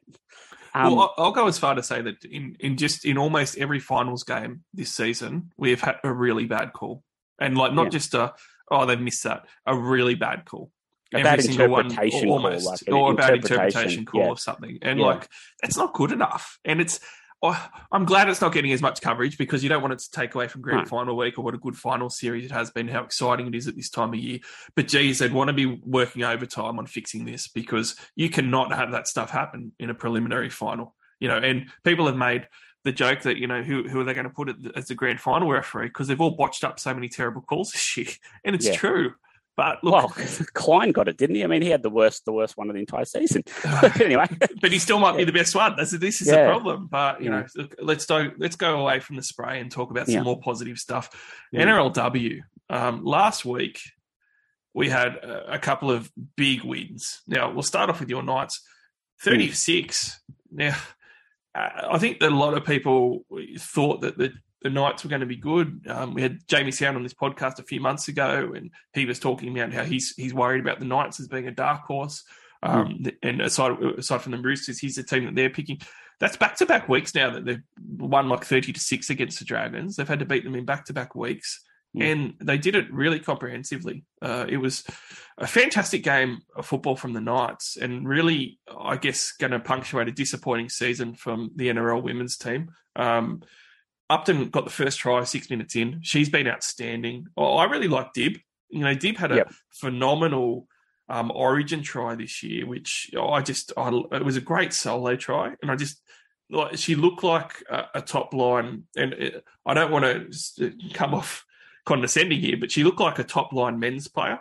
You know, and mm. I think that's really important because the men are obviously well in advance in the years that they've played NRL and the skill level and stuff is there, and the women haven't built that up yet, which is no disrespect to the women at all. But she looked like that, you know. She reminded yeah. me of someone like a Matt Burton with that solo try and how he, you know, stepped and cut through, and um, and then she scored a great try in this one and had some great conversions as well, and scored the bulk of the night's points. Fantastic win for your Newcastle girls, mate. Yeah, it's awesome. Everyone's really getting behind it up here, which is good.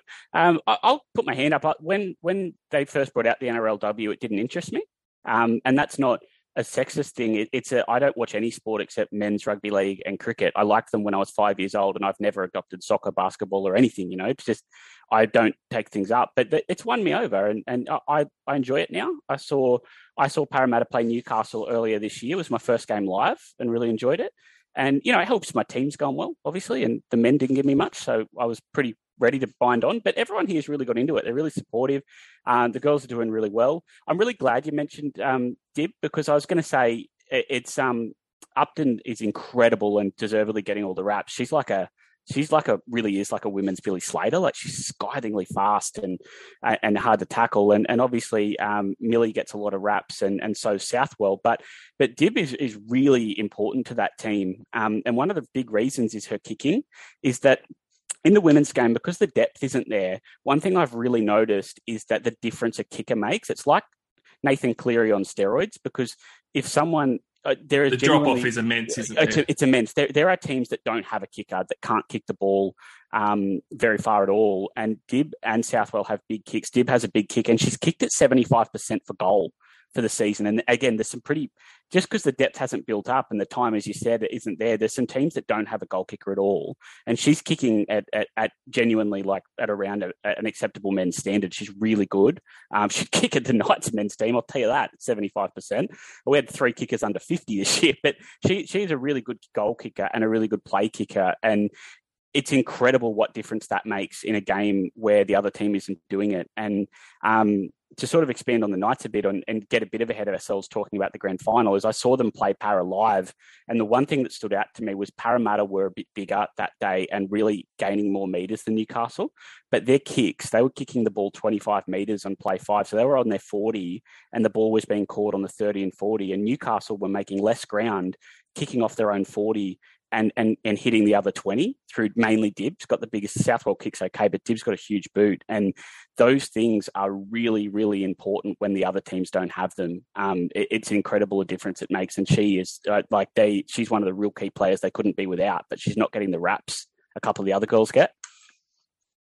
Yeah, and look, I I've got to say as well, Millie Boyle, oh, that try she scored in the tenth minute, I just I absolutely love Millie Boyle. Like I said a lot of times, Isabelle Kelly's my favourite player in the NRLW, mm. but Millie Boyle's right up there. I, I, love how she plays the game, and I love. Yeah. I was talking to Perso. I love how she's a different style of NRLW front rower. You know, yep. she's got the size, but it's like she's just built and athletic, and you don't get that from some of the other front rowers in the NRLW. She's she's a different breed, and she's it's almost like um, you know, I, will use like basketball analogies. It's almost like when you have someone like Wilt Chamberlain um, playing basketball, and they're they're twenty years ahead of their time yep. because his type of player in basketball didn't come around for another 20 years until the NBA was created. And you got a lot of Wilt Chamberlain type players, but he was just so far ahead of his time in his skill level and how good he was it's like what Millie Boyle's like. Like she's just a giant of the game, and that try.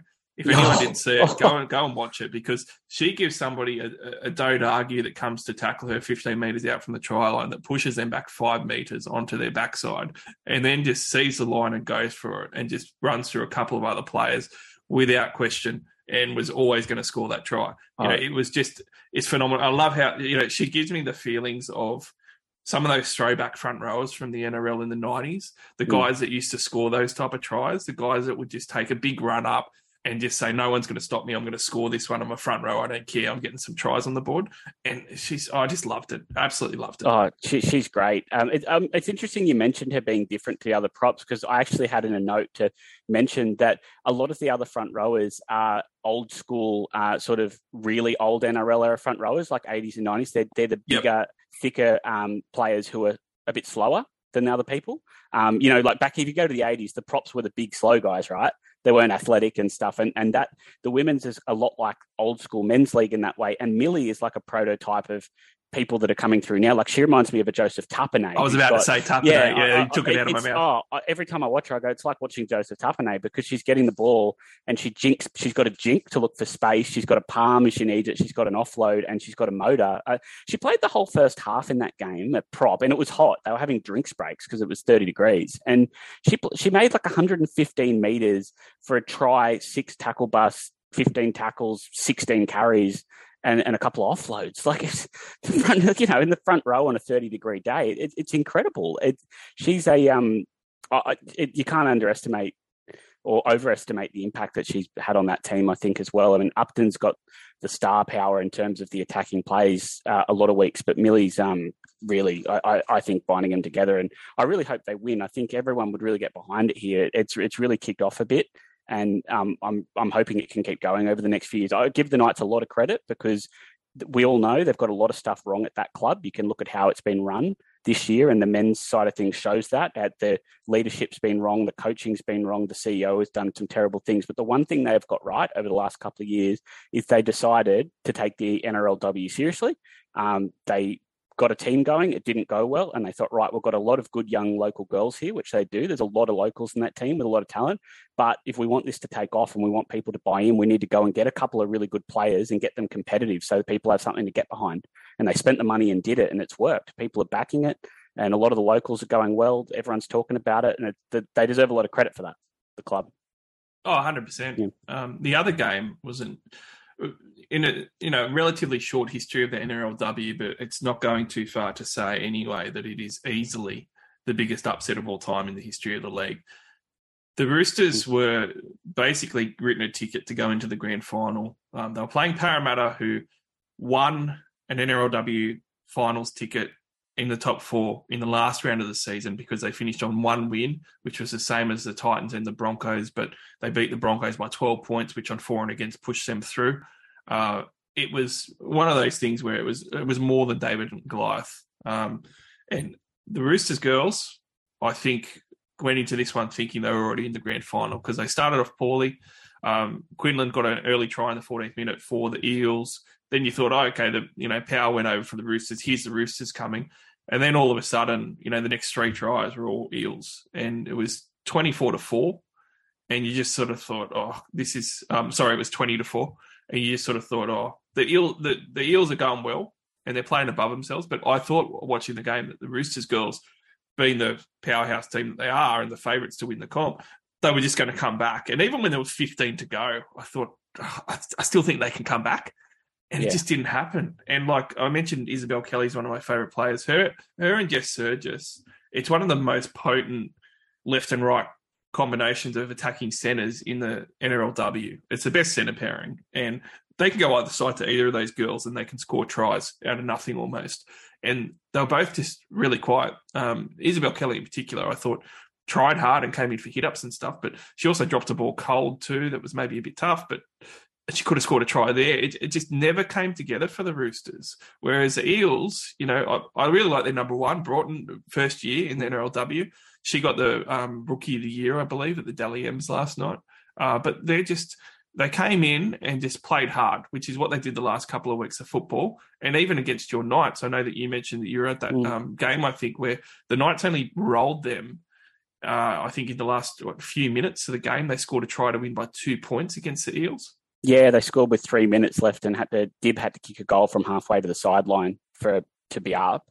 Um, and the short kickoff went to Parramatta and they had a set and didn't score. So yeah, it was really tight. Um, it, I was going to mention that it, it's um, it's one of those things. It's the biggest upset in the history of the NRLW and their story now to make the grand final, being winless a week before the finals, is going to be the best story for a while. But having watched them play in Newcastle, I remember thinking once I saw where they were on the table, I was like, I, I don't think they're that bad.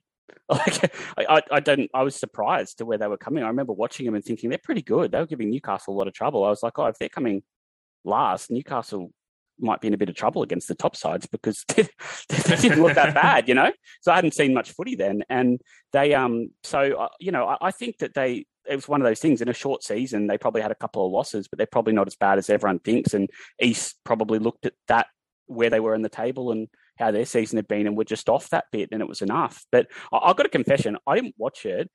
I watched the Knights game and I watched that with my wife and I said afterwards, oh yeah, the Knights are playing the, the Roosters next week, who are undefeated. That's how confident I was. I was like, they'll be playing the Roosters next week and explained that the Roosters were undefeated, but that Newcastle were beating them with five minutes that Newcastle had been down 12 0 against East, come back to 16 12, and that um, Kelly, Isabelle Kelly, had like the best player in the women's game, had scored like a long distance try to beat them right at the bell. So I was like, oh, it should be a really good game. And, you know, because they had a really good match already this season, um, but it'll be tough. And I was just explaining it all. It never occurred to me that Parramatta would win. Um, that's how confident I was. I didn't put it on and I was just explaining who they were playing next week. That's the level of upset. You know, it's and, incredible. And the, the, other history, other history for this too, when you mention the history, is that it's it's potential for the first time ever for one club to win the NRLW and the NRL, mm. uh, which is which is a massive achievement if that can happen. And, and I dare say, like you know, people will look at the NRLW not being around for that long, but we could go another 15, 20 years and that that the team not even ever be in that position. um, especially with the growth and more teams being added next year and the year after. So, Mm. yeah, I will. One little um, dig at the management of the NRLW, I guess, is I think the Parramatta doing this does highlight um, a little bit of poor management because it does show, you know, having a five game season it just isn't long enough at this point. It needs to be longer. And someone like the Eels, you're right, they, they're not as bad as, as finishing last, but they could have finished with no wins and been last on the table. Yeah. You know, and if that happened, it would only be because they only had five games. And you can see that they're, you know, game four and five, they're starting to peak. And then game six in the finals, they're obviously peaked because they beat the Roosters pretty convincingly. You know, this is this is why you need longer seasons. Mm. It's why you need 10 or 12 games because you've got to give a fair indication of each team's performance and ability. And sometimes teams just start off a bit harder than others, especially when you haven't been in the NRLW as long, like the Parramatta Eels. Yeah, it, it can just take a little bit longer. And I think that the, in fairness, if you got a longer season, it's a lot fairer on those teams like the Eels because they could very well, you know, 12 round season end up finishing first, and rightly so, just by playing the same football that we've seen from them now. But they Mm. didn't get that opportunity. And likewise, you know, the, the glamour clubs like the Roosters and, and this year the Knights, they might have gotten more accolades than what they deserve just because they did have a good start to the season and the season was only five rounds. So really this year, the, I didn't see any reason why it couldn't be expanded to at least, you know, something like 10 games. Um, And I, I think that the performances and the upsets that we're seeing, it kind of shows that inconsistency in the performances that, you know, you need those longer seasons too. Yeah, that's a fair point. I mean, Cronulla, when they won the men's comp, lost their first four or five games. Might have been four. So, as a guide, they would have come last in the NRLW most likely, and they won the NRL comp. But just as an example, that you can have a bad run of games as a good team to start a year. So, um, absolutely, I, I think I, I won't defend them hugely. I'll just say that I have liked the slowly, slowly approach because I think um, watching some of the results you've got in the AFLW. Oh, don't bring it up, Um, please. yeah, I'll, I'll keep it really brief. 99 just- to 1, I think. yeah, yeah, stuff like that. Like I, I, I just think that if you just try and, I'm not saying you're wrong at all. I actually agree, but I don't mind them erring on the side of caution at all possible points because Mm. um, when depth isn't there and things like that, you, the, the slow build um, and having a product that makes people think that was good is, a, is going to grow. I think help you grow the games moving forward. So I actually do agree with you. I think it's too short, and I think the final series is really unfair because it, it, there's really no advantage to finishing first or second. Oh, exactly. Um, yeah. like at all. Like the Roosters, like they, they played it, do it like they may as well have finished fourth, and they would have got Played the their worst game game. of the season and, and Yeah, yeah, and it, it doesn't make any difference. So I actually do agree with you, but I, I do like, while some people won't like it and will think it's a bit disrespectful to have it so short and uh, and everything, I don't mind them erring on the side of caution to grow it slowly, so that that depth does get there, and I think it will over time, and I think it's a really good thing. And but I agree, I would expand the season if it was me. I'd like to see them play. You know, now that we're not having this two seasons in one for the COVID stuff, like I would think that you might start them halfway through next year and run it all the way through to the grand final. That's that would seem sensible to me, right? Like run it from Yeah. yeah that mid year mark and run it along the men's for the rest of the year, and, Oh, and with a view to getting bigger over time when you can, when it's ready. Yeah, look, I think that around the 10, 10 game mark Mm. works, and then having a final series go for a week longer. You know, I, I think that that works. Um, and It, also achievable. help with that suspension stuff, right? Like you got this. Mm. Um, we had the off-field one this year, but it's the same with high tackles and everything else. The five-game season makes suspending people farcical because you almost have to commit a ten-week offence to miss a game. But it's unfair to make that when you make them miss a game in a six-game season, it, it's too much for a lot of the offences. But not making them miss a game is farcical for like for for if the if they are clocking someone in the head or they do do something wrong on or off the field, it, it's it that creates a problem too, right? Like it just seems you can't get that balance into a lot of things over that length of a season.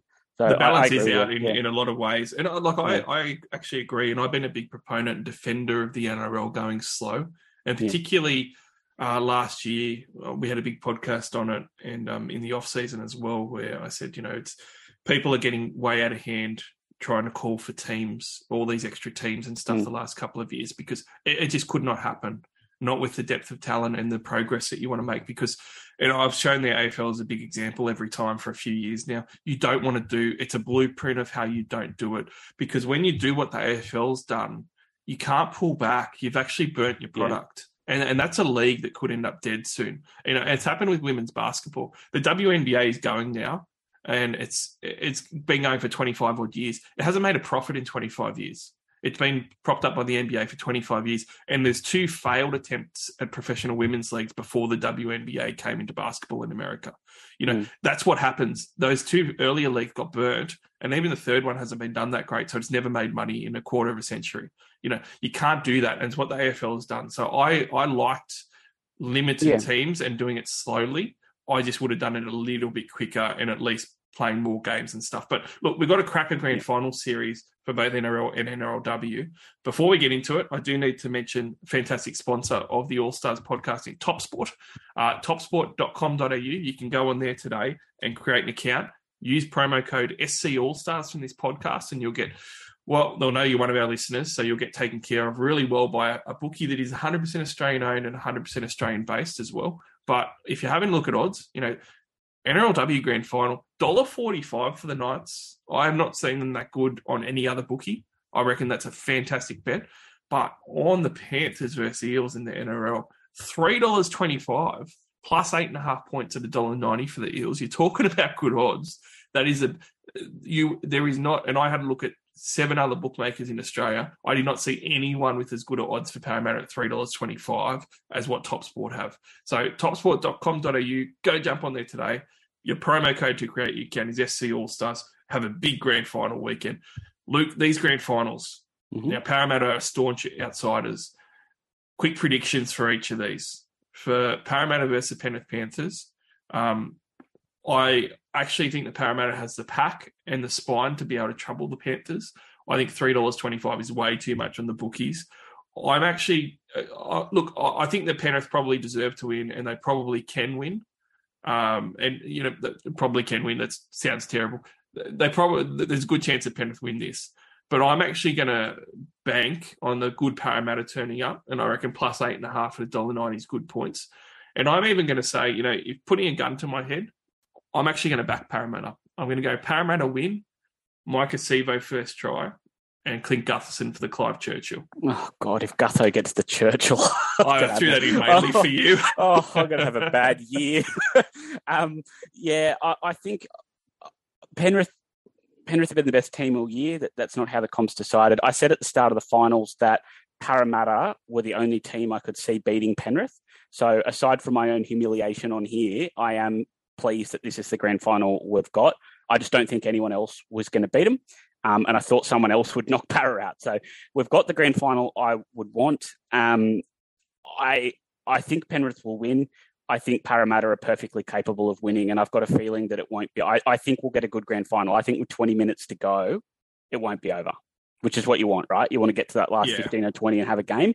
I, I think the game will be on. I think Nathan Cleary's form in the last half an hour of games the last few games has been incredible, and that might be the difference. Is I've noticed he's got that wonderful Thurston and Johns thing going of being quiet in the first half and starting to get more and more rampant the longer the game goes. So that could make a big difference. But I, I, wouldn't I wouldn't be that surprised if Parramatta beat them. They've got the team that troubles them. They won't Penrith like to bully teams and they won't get bullied. And I think it'll be game on with twenty to go.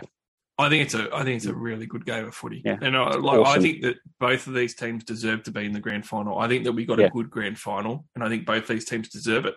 And I think it's going to be an absolute cracker. I really do. I'm really looking forward to this one. Yeah. Um, and I I really just have a feeling about Parramatta. I, I just have a feeling, and it's you know. Let me give you some stats here. The Penrith Panthers lost four regular season games. Two of those were to Parramatta. Mm. Uh, my best stat, okay, in 1986 the highest grossing film was Top Gun, and that's when Parramatta last won. In 2022, highest grossing film is Top Gun Maverick. so there you go. Uh, another one. 1986, Brett Kenny was 5'8 and scored 11 tries for the Parramatta Eels to win the Premiership in 86. Dylan Brown's playing 5'8, 11 tries this year, the same as Brett Kenny when they won. Um, and the last one, 86, the Eels lost eight games during the regular season and went on to win the Premiership. This year, Eels lost eight games. They're going on to win the premiership. So you've sold me. No, it, it's I could see it. I, I could see it. Um, It's really I- the top gun, the top gun stat that got me. the Top Gun stat gets me. Can I ask you one stat that they've they've lost four regular season games and two at a Parramatta or whatever it is? Just remind me what happened in the two finals Penrith played them in though. Uh, Mitchell Mathis went out and uh, Jakob Arthur came in, and that's not all I'm last going to not say. last year they didn't. It- the- Penrith, Penrith have only beaten them in finals pretty much. Yeah. Um, so yeah, I think I'm excited. I think it'll be a great game. I could see Parramatta winning it. I didn't know the Top Gun stat. I think it's very concerning that that Top Gun movie is the highest grossing movie this year, but uh, that's for another podcast. But um, it, it's yeah, I, I can't wait. I think, and it's the right style, right? We've got two really big packs going at it. That's going to be awesome. They don't like each other. There's players, you know, that have fallen out. There's ex-players in Parramatta team that don't like the Penrith players. It is all Sivo came from up. Penrith. Yeah, yeah, that's true as well. And and we've got two really good halfbacks. It's always good when you get two sort of rival halfbacks going and stuff. I- It's all set up to be a great grand final. I can't wait. It's going to be awesome. The, the, both teams are like uh, teams that I love to watch, and they've got some star-studded lineup. So Mm. I, I really am looking forward to these guys going against each other in the NRLW. Now, your Knights versus the Parramatta Eels world beaters. Um, I have to Mm. say, I think it's all Knights. Oh, I really do. I think they're actually going to win easily. I think the Eels should be very proud, even if they get done by 30 in this, be very proud of getting there. But I think that they played their grand final against the Roosters. Uh, I think the Knights, I think Upton um, and Dibb and Southwell, those type of stars that the Knights have had all year, they're going to all fire. But, you know, Parramatta's got a pretty physical girls pack. Mm. I, I, I quite like them. So I'm interested to see how like Johnston and, and, and um, Millie Boyle go because they're the two Dally M props of the year and and going against these big Parramatta girls. Um, I'm interested because that might go a long way to giving Parramatta a chance if they can contain some of those forwards, getting those massive meters and massive runs. Yes, that that's going to be the challenge. Uh, When they played last time, Parramatta dominated the meters game. Uh, Millie didn't have a particularly good game. Uh, Parramatta dominated that thing, and Newcastle was saved by class. It was one of those um, a little bit, you know, like when you watch South losing a game and Walker and Latrell or something just get them out of it. And, you know, Melbourne, Munster just does something, but they're, when they're sort of behind the other side, it was a bit like that. Parramatta were dominating the play, but you would just get Dibb or Upton just do something out of the blue against the run of play to make a great play to get us downfield and then we'd score and they'd rescue it. So if we get equal possession and Millie and Caitlin hold the middle, we should win fairly comfortably. Um, if Parramatta do what they did last time and, and, and, and dominate that middle, which they, they've shown they can do, I think we'll get a good game and it'll be close because Newcastle are always in it with those class players um, and they'll be hard to keep out. But I wouldn't be surprised if, it, if it's close. Parramatta, uh, they've got a really physical team. They really dominated that that middle. They, they were right on top of the Knights at home. They really I can't emphasize how much they dominated the middle of the field in that game. And they had a good one of their wingers was very strong, two out of trouble. It makes a yeah, uh, kicking could be the difference as well. Dibb is an outstanding kicker, so I'm going to tip Newcastle, but I think it'll be closer than you do. Fair enough. Well, we need to move on. Last couple of topics. Um, Dally M, real quick one. Nicho Hynes. Um, can I just say, like, if you look at the leaderboard, Uh, um, after you know for the for round twelve, we had Nicho Hynes in third at sixteen points. Um, James Tedesco was in six, and Ben Hunt was first, two points clear of, of Isaiah Yeo, and three points clear of Nicho Hynes. Now, how it obviously ended up is um, we had Nicho Hynes winning in an absolute canter. You know, 38 points. That's the most scored by any Dally M winner in the Dally M's history. And we also had James Tedesco on 33 points as the runner up. That's a big gap. Five points is a really big gap for a Dally M win. But also, eight out of the last 10 Dally M's, if Tedesco scored 33 points, he would have actually won with that poll. So that tells you what a, a quality season that these guys had. Ben Hunt on 32 points, only one point behind, and a lot of people thought he could have taken it away, but obviously he's fallen off in the second half of the season. Uh, I thought it was very deserved by Nicho, though, and I think that he's a great young man as well, and he's just a really good example for the NRL um, in every way, shape, or form. So I was really happy for him, and I was also really happy actually to see Tedesco and Hunt as second and third because I think both of them had really good years, but they're much maligned players for different reasons. This year, I think a lot of people wrote off Teddy a little bit. Certainly, the first half of the year, I thought people didn't think that he was up to scratch. Um, and the last couple of years, a lot of people have been ready to anoint other players well ahead of him, whether that's Papenhuyzen coming through, whether that was Turbo with his massive year the other year, or whether it was even this year with Latrell Mitchell having a blind a couple of months, you know. But Teddy's always been the constant there at number one and he was very close to taking out another Dally M award, which would have been huge, if not for a stellar 38 points polled by Nicho Hynes. Yeah, uh, Nicho's a win for the good guys. I don't think anyone can begrudge that. Um, Tedesco's year is a bit underrated. It's as good as the year as he's had. I think he's playing as well at the moment as he did when they won the back-to-back comps. Um, but his team's less good, so he's not getting quite the raps. Uh, but I think he's playing as well, if not better, to be honest. I think he carries them more than he did then. At that point, as good as he was, he was a bit more of a cog, like a very an outstanding player amongst a couple of other outstanding players. Whereas now he's the clear barometer of that team that he carries them a lot of the time. Um, so he had an outstanding season. Um, I would like to see Hunt win one, um, but yeah, it's one of those things. Like I don't even know if Hunt dropped off that much, but if you just don't win enough games, you don't get a lot of threes, and the Dragons just weren't winning games, right? It's just hard to poll to poll three and twos if you don't win half your games. Um, and Nicho Nicho deserves it. Um, I think he'd have won it anyway. There's always a bit of a flaw in this. Is if you're the star player without in a, if you're the obvious star player in your team, it can help a bit. Um, you know, if you look at his spine, every time they win, Will Kennedy's there, and they had a few filling in at fullback. Then they have Moylan, and they have Brayley. So he's always going to poll when he plays seven out of ten. Um, he gets his threes, but he gets two or one when they win because there's not another star player to give it to. The obvious example that is Danny Buderus won it the year Andrew Johns was out and he never got close any other year. So it was like every time Newcastle won, you were like, oh, well, Buderus gets a couple. And, and that's always the problem I have with how it's done. But uh, Nicho is a deserved winner. It's uh, He'd have won it anyway, I think. Um, and I've got no complaints. yeah, none at all. Um, and when we're looking at the team of the year, it's um, it's quite interesting. I think I think most people that deserve to be there are there. Um, mm. One of the mm. big things was I saw some people comment, and I thought the same thing. They, they showed the team of the year before they actually did the Dally M, and I understand sort of why they do that. But when you see that Nicho Hynes is halfback and not Ben Hunt, it kind of gives a few things away. Um, yeah. Um, so that's a bit silly, but um, interesting that you know Suaalii got the wing spot. Um, he had a good year, even as a Roosters fan. I probably wouldn't wouldn't have put him there ahead of some others, but I know it's on Dally M points scored. Um, and the other one that, I, yeah, probably the only other couple was in the prop categories. You know, Tapine number one.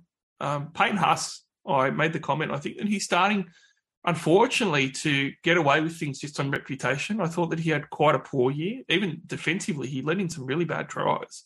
And I, I didn't think he was anywhere near um, being up there for that. In the back row, you know, Kikau had a really good first half of the year, sure.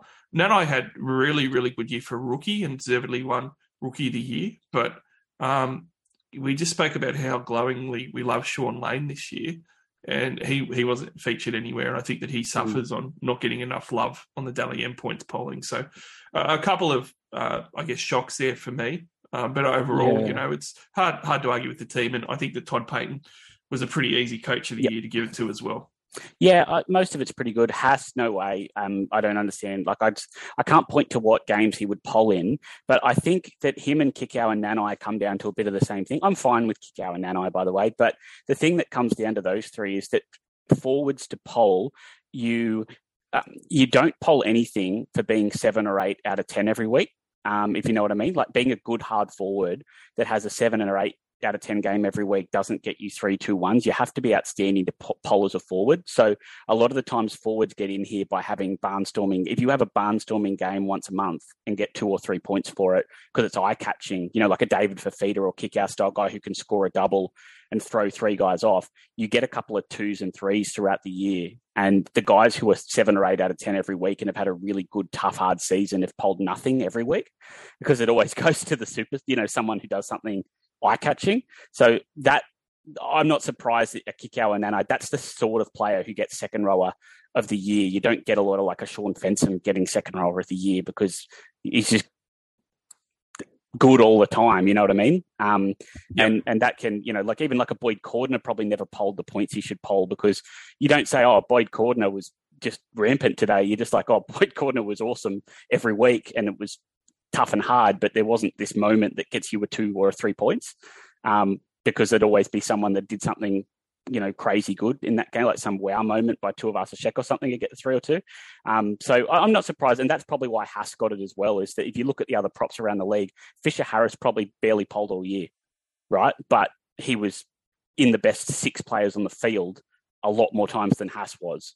Mm. but he probably never had a barnstorming game with a duck two tries or something in three line breaks. And I'm sure Haas probably did that a couple of times during the year because he's that sort of guy.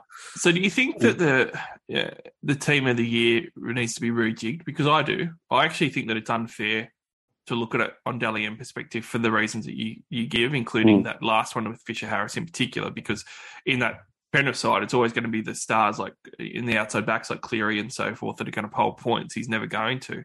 Um, but it, it sort of is almost a point where do you just look at for that um, you know for that position who who we think's the best player and, and just award that to them rather than just worrying about the Dally M yeah. points. Like it's almost like you just the Dally M points are for the Dally M award. I know what you mean. The team of the year, you just you look at it differently because because this is what happens, right? Like you know, mm. I love Suaalii as well, but he I don't think that he was one of the two best wingers all year. Um, and you know, likewise, Payne Haas has been before, but I, I, don't think he was this year. But it was also a team like the Broncos who don't have a lot of stars, so it's a lot easier for him to pull points than what it is a, a James Fisher Harris, for example. Yeah, it's it's a hard one because if you do that, the argument will reverse the other way as soon as we get the scenario I'm about to point out, which is that the famous one was one year uh, when Ennis and uh, Farah were really dueling for the New South Wales spot, and um, I remember Andrew Voss came out and said what what a better player Farah was and all this sort of stuff, and Ennis got really uppity in the media about it, and they both went on the Footy Show uh, after Ennis got Hooker of the Year, Dally M Hooker of the Year, and he said, "Hey, Vossi, you know what were you saying about me? You know, Farah being better." And Vossi looked at him in the eye and said, "Yes, Mick, you got Hooker of the Year, but you got five Dally M points, and Farah got sixteen this year.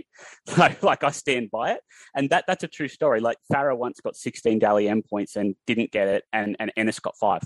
It was like it was like a 10 point difference. So as soon as you mm. do what you're saying, people are going to drag the points poll out and point to something like that, and you're going to get really silly outliers and say this guy polled over 10 points higher and, and hasn't got it and you put it back in the like I, I will tell you what, an example Dylan Edwards would have got fullback of the year if it wasn't on points this year and then someone would have said it's tainted by the fact that Tedesco did what he did and I know Edwards was close so it's not as good an example as the Farah one but I guarantee you Tedesco wouldn't have got it they would have used the whip of the season to give it to Dylan Edwards and I'm not against that I, he had the best year in terms of playing better than he has before.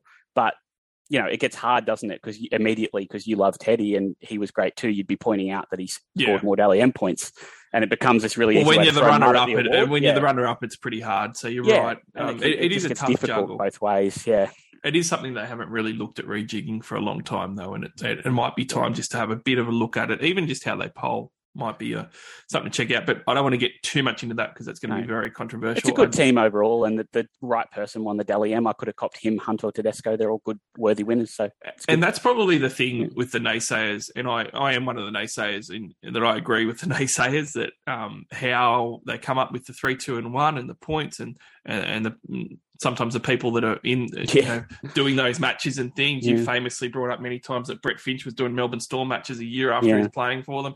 Yeah, it, it, hasn't been managed well by the NRL, but the good thing is that most of the time, I think we end up with a worthy winner. Um, so it all washes out at the end of the day.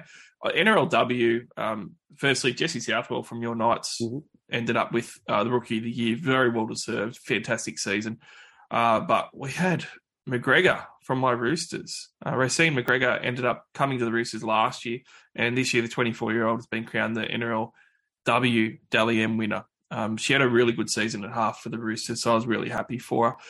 Just ahead of uh, Tamika Upton from your Knights, who has been fantastic this year, and also Aiken from the Broncos. So well, I thought it was really good. Three of the Roosters were in the top five. Mm. Number four and five were, were Bremner and Kelly, who both had good years. But um, yeah, look, obviously Upton missed year, two games too, by the way. Um, yeah, yeah. So I was, yeah, I was going to say yeah. that, that makes it yeah. Um, but I, I think uh, uh firstly, congratulations to McGregor because she had a serious shoulder injury, came out of the Roosters last year, and has come back flying this year and had a fantastic year. And for her to win it in a, a star-studded Roosters side makes it even harder too because you talk about the stealing mm. points and stuff. A short season where girls like Kelly and even Sergis who didn't poll in the top five, and and also Bremner who did, who's a fantastic fullback. Yeah, she could have very easily just gone by the wayside and been a, a complimentary player to those other other few stars, but she ends up mm. taking it out. So congratulations to McGregor; she deserved it very much so. Yeah, absolutely. It, yeah, it, it, it is. It's hard in those sorts of teams because if someone else has two really good games, you just don't get the three points you need, right, to win it. You do have to be outstanding to get it in a strong team because you've got to poll every, you, you know, you've got guys stealing your points all the time. Let's go on to the last segment, and that is Legend Rewind. Uh, this, this one, I'll give some hints. It's not a New South Welshman. It's not a Queenslander. It's not an Australian player. It is one of the iconic trendsetters for New Zealand fans coming over to the NRL and watching, and that is Benji Marshall. Uh, absolute legendary Kiwi, uh, but a legendary NRL player who had a phenomenal career. It is, uh, I think, at this point, you know, Benji's only what, a year retired, um, so we are doing this a bit early, but he's been he's been in the game for 19 years, and there's almost one of the greatest things that I love about Benji is that there's almost two Benji Marshall careers. There's the first half and the second half, and it's almost like two different Benji Marshalls. You'd be forgiven for thinking that there was two twins, but look, when you look at these awards and everything, um, you know, five eighth of the year, um, international five eighth of the year, 2009, 2011, Golden Boot Award in 2010. Dally M five eighth of the year in the NRL in 2011, but he's another one of those ones who he's his awards and his accolades don't give way to how influential and how fantastic mm. he was. A lot of people know that he came from a touch background, but rarely did you ever see that pay off, especially when he came through. Like he ended up playing 346 NRL games for a scrawny kid that came out and tried to play touch football in the NRL. And it was it was just remarkable. And but it was so exciting that it came off so often. He obviously had his lumps at the start of his career and had to wear it. Um, he had some shoulder reconstructions and some injuries, but it's still right from that first season. His step was electric and, you, and like one that you'd never seen before. It was like a, a skip goose step step, and then he had that speed, and then he got so much better as a ball player as well. Obviously, the the grand final in 2005, the famous flick pass that he did that was so audacious you never see guys do those type of plays in that type of moment very often. And he was doing that stuff in his rookie year. Um, 31 appearances for New Zealand with nine tries. Uh, and then he also had um, these World Cup matches on top of that for New Zealand as well. Uh, obviously started off with the West Tigers with the bulk of his career. And that was the first half, right? I mean, when you look at his career, he had like his first uh, 11 years with the Tigers, and then 12 years on, he has to move along. And people were talking about where he's going to go, and he went to the Dragons.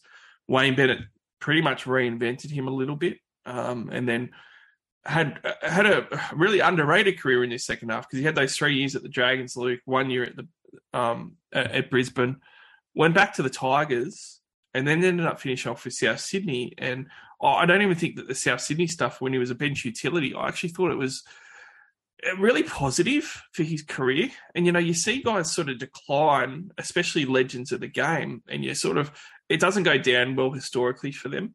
Whereas mm. for me, I think it adds to that Benji legendary status because he could no longer be the touch football player his last six or seven years of his career at all. And he was never a great half as far as game manager, kicker, and all that type of thing.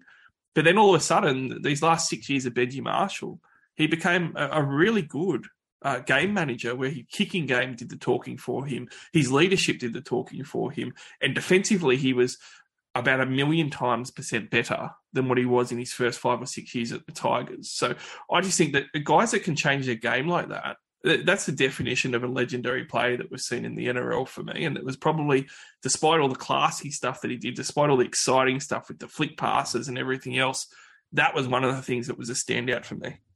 Absolutely. Uh, there's a le- there's a humbleness to it that you don't see with people that were that big of a superstar very often. The fact that he was willing to change his game and to play a role in teams and to accept a bench role and to accept being a foil and those things. There's a level of humility and humbleness to that that we don't get in a lot of superstars and people like in, you know, it, we like that, right? Like it, it, he was willing to make those changes and not, he could have gone out just being the gunslinger he started and getting worse and worse. And he was prepared to say, I can't do that anymore and but I can do this.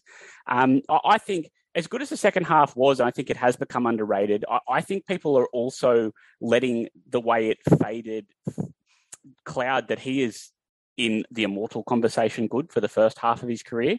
Um, and I'll give you some some reasons I think that um, very quickly is. But first of all, it, if you want to say, oh, but he fell off, which a lot of people will. Um, Brett Kenny and Peter Sterling, uh, halfway through their careers, never threatened to win a competition again. Um, and Parramatta didn't have any success after uh, a couple of their Price and Cronin retired in '86. They they dropped off pretty substantially at the end of the '80s and early '90s. It does happen. Um, it's happened to other great players. Benji. People forget at the start of the year what bad, what, how good he was halfway through his career. Like if you go back to 2012, um, and I have gone back to all the articles from that time before because I've covered this on one of my podcasts. And the articles, the media, the captains of the All Stars, and all this stuff, he was the equal of Jonathan Thurston at that point. At the halfway point, they were considered to be equal in terms of their, their standing in the game. And the players' polls all had them equal as the best player in the world, vying year for year. And past that point, Thurston, yes, you have to take into account that he goes and wins a comp several years later. But at that halfway point, they're considered equals. Um, and that's how good he was. That he won a competition. He then a couple. They had a few bad years where he did his shoulder, but when you look at 2010 and 2011, he comes third in 2010 and makes a prelim. Um, and they come fourth in 2011. And in those years, they lost Chris Lawrence to injury. They lost Tuiaki in one of those years. And they, they really just had all these injury problems around him. And he was carrying a pretty bad side to third and fourth and to top fours and deep in the finals. And you, that was the Tim Moltzen era, the Robert Lui sort of era. Um, he He's still a really young man because he came through when he was in year 12 yeah, doing his HSC. That's right. Started. So he was carrying really average sides to the top four. And it's something I always take account of is that guys like Thurston Johns and, and Marshalls and other ones that have carried weaker rosters, it's not just about accumulating six comps with a really strong players around you. You have to account for being able to drag guys up. But the the one I would really like to highlight as to why I think he's in the immortal conversation, and even if you disagree with that, why he should be celebrated absolutely emphatically, is just let me run you through the history right now of the Rugby League World Cup. Um, the Rugby League World Cup was won by Great Britain in 1972. I'll ignore the comps before that. Between 1972 and 2021, um, which is upcoming next year, uh, now, sorry, because it's been played a year late, uh, there's only been one time Australia didn't win it. Australia has won it every other time um, since then. And the only time they didn't win it was in 2008. Um, Benji Marshall was the one who won that World Cup. Let me run you through. I won't do the whole teams. Let's just stick to the spine. Okay, so he he won a final of a World Cup 34 to 20.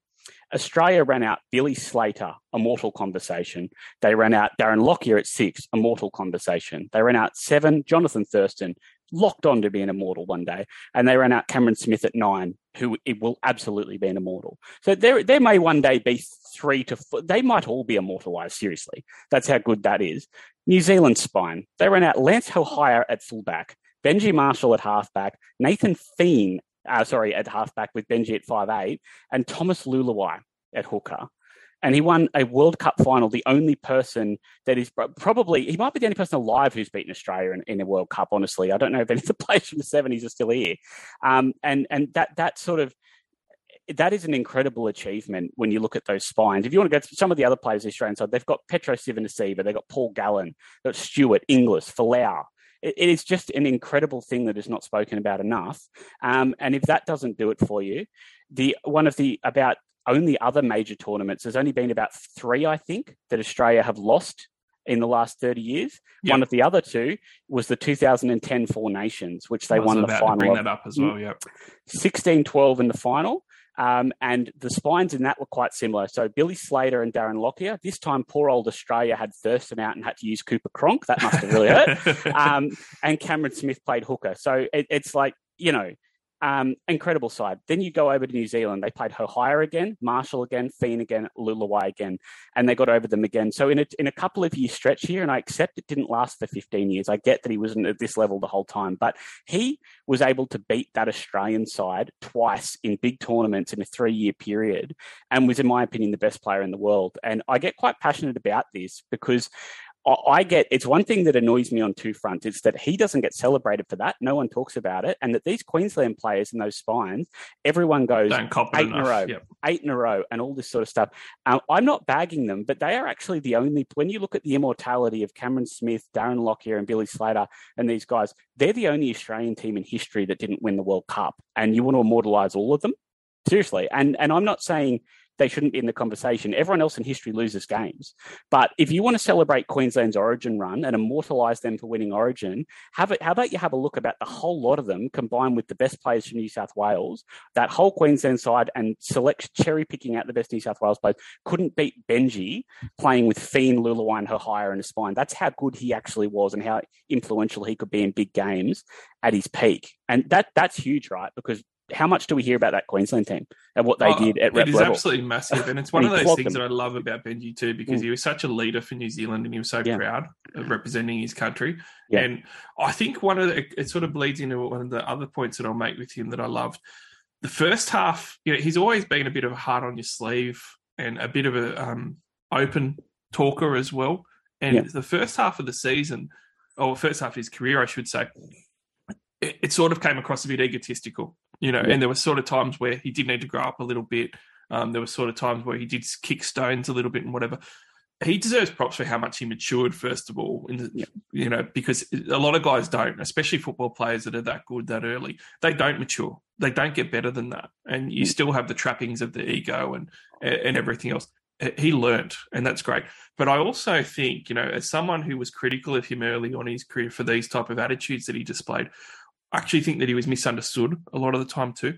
And it's now one of the things that I respect so much about him as a player because he was a hard on your sleeve guy that just cared so much. Yeah. Like he'd almost be in tears at times for the Tigers jersey. He'd be in tears for the for the yep. New Zealand jersey when he put it on.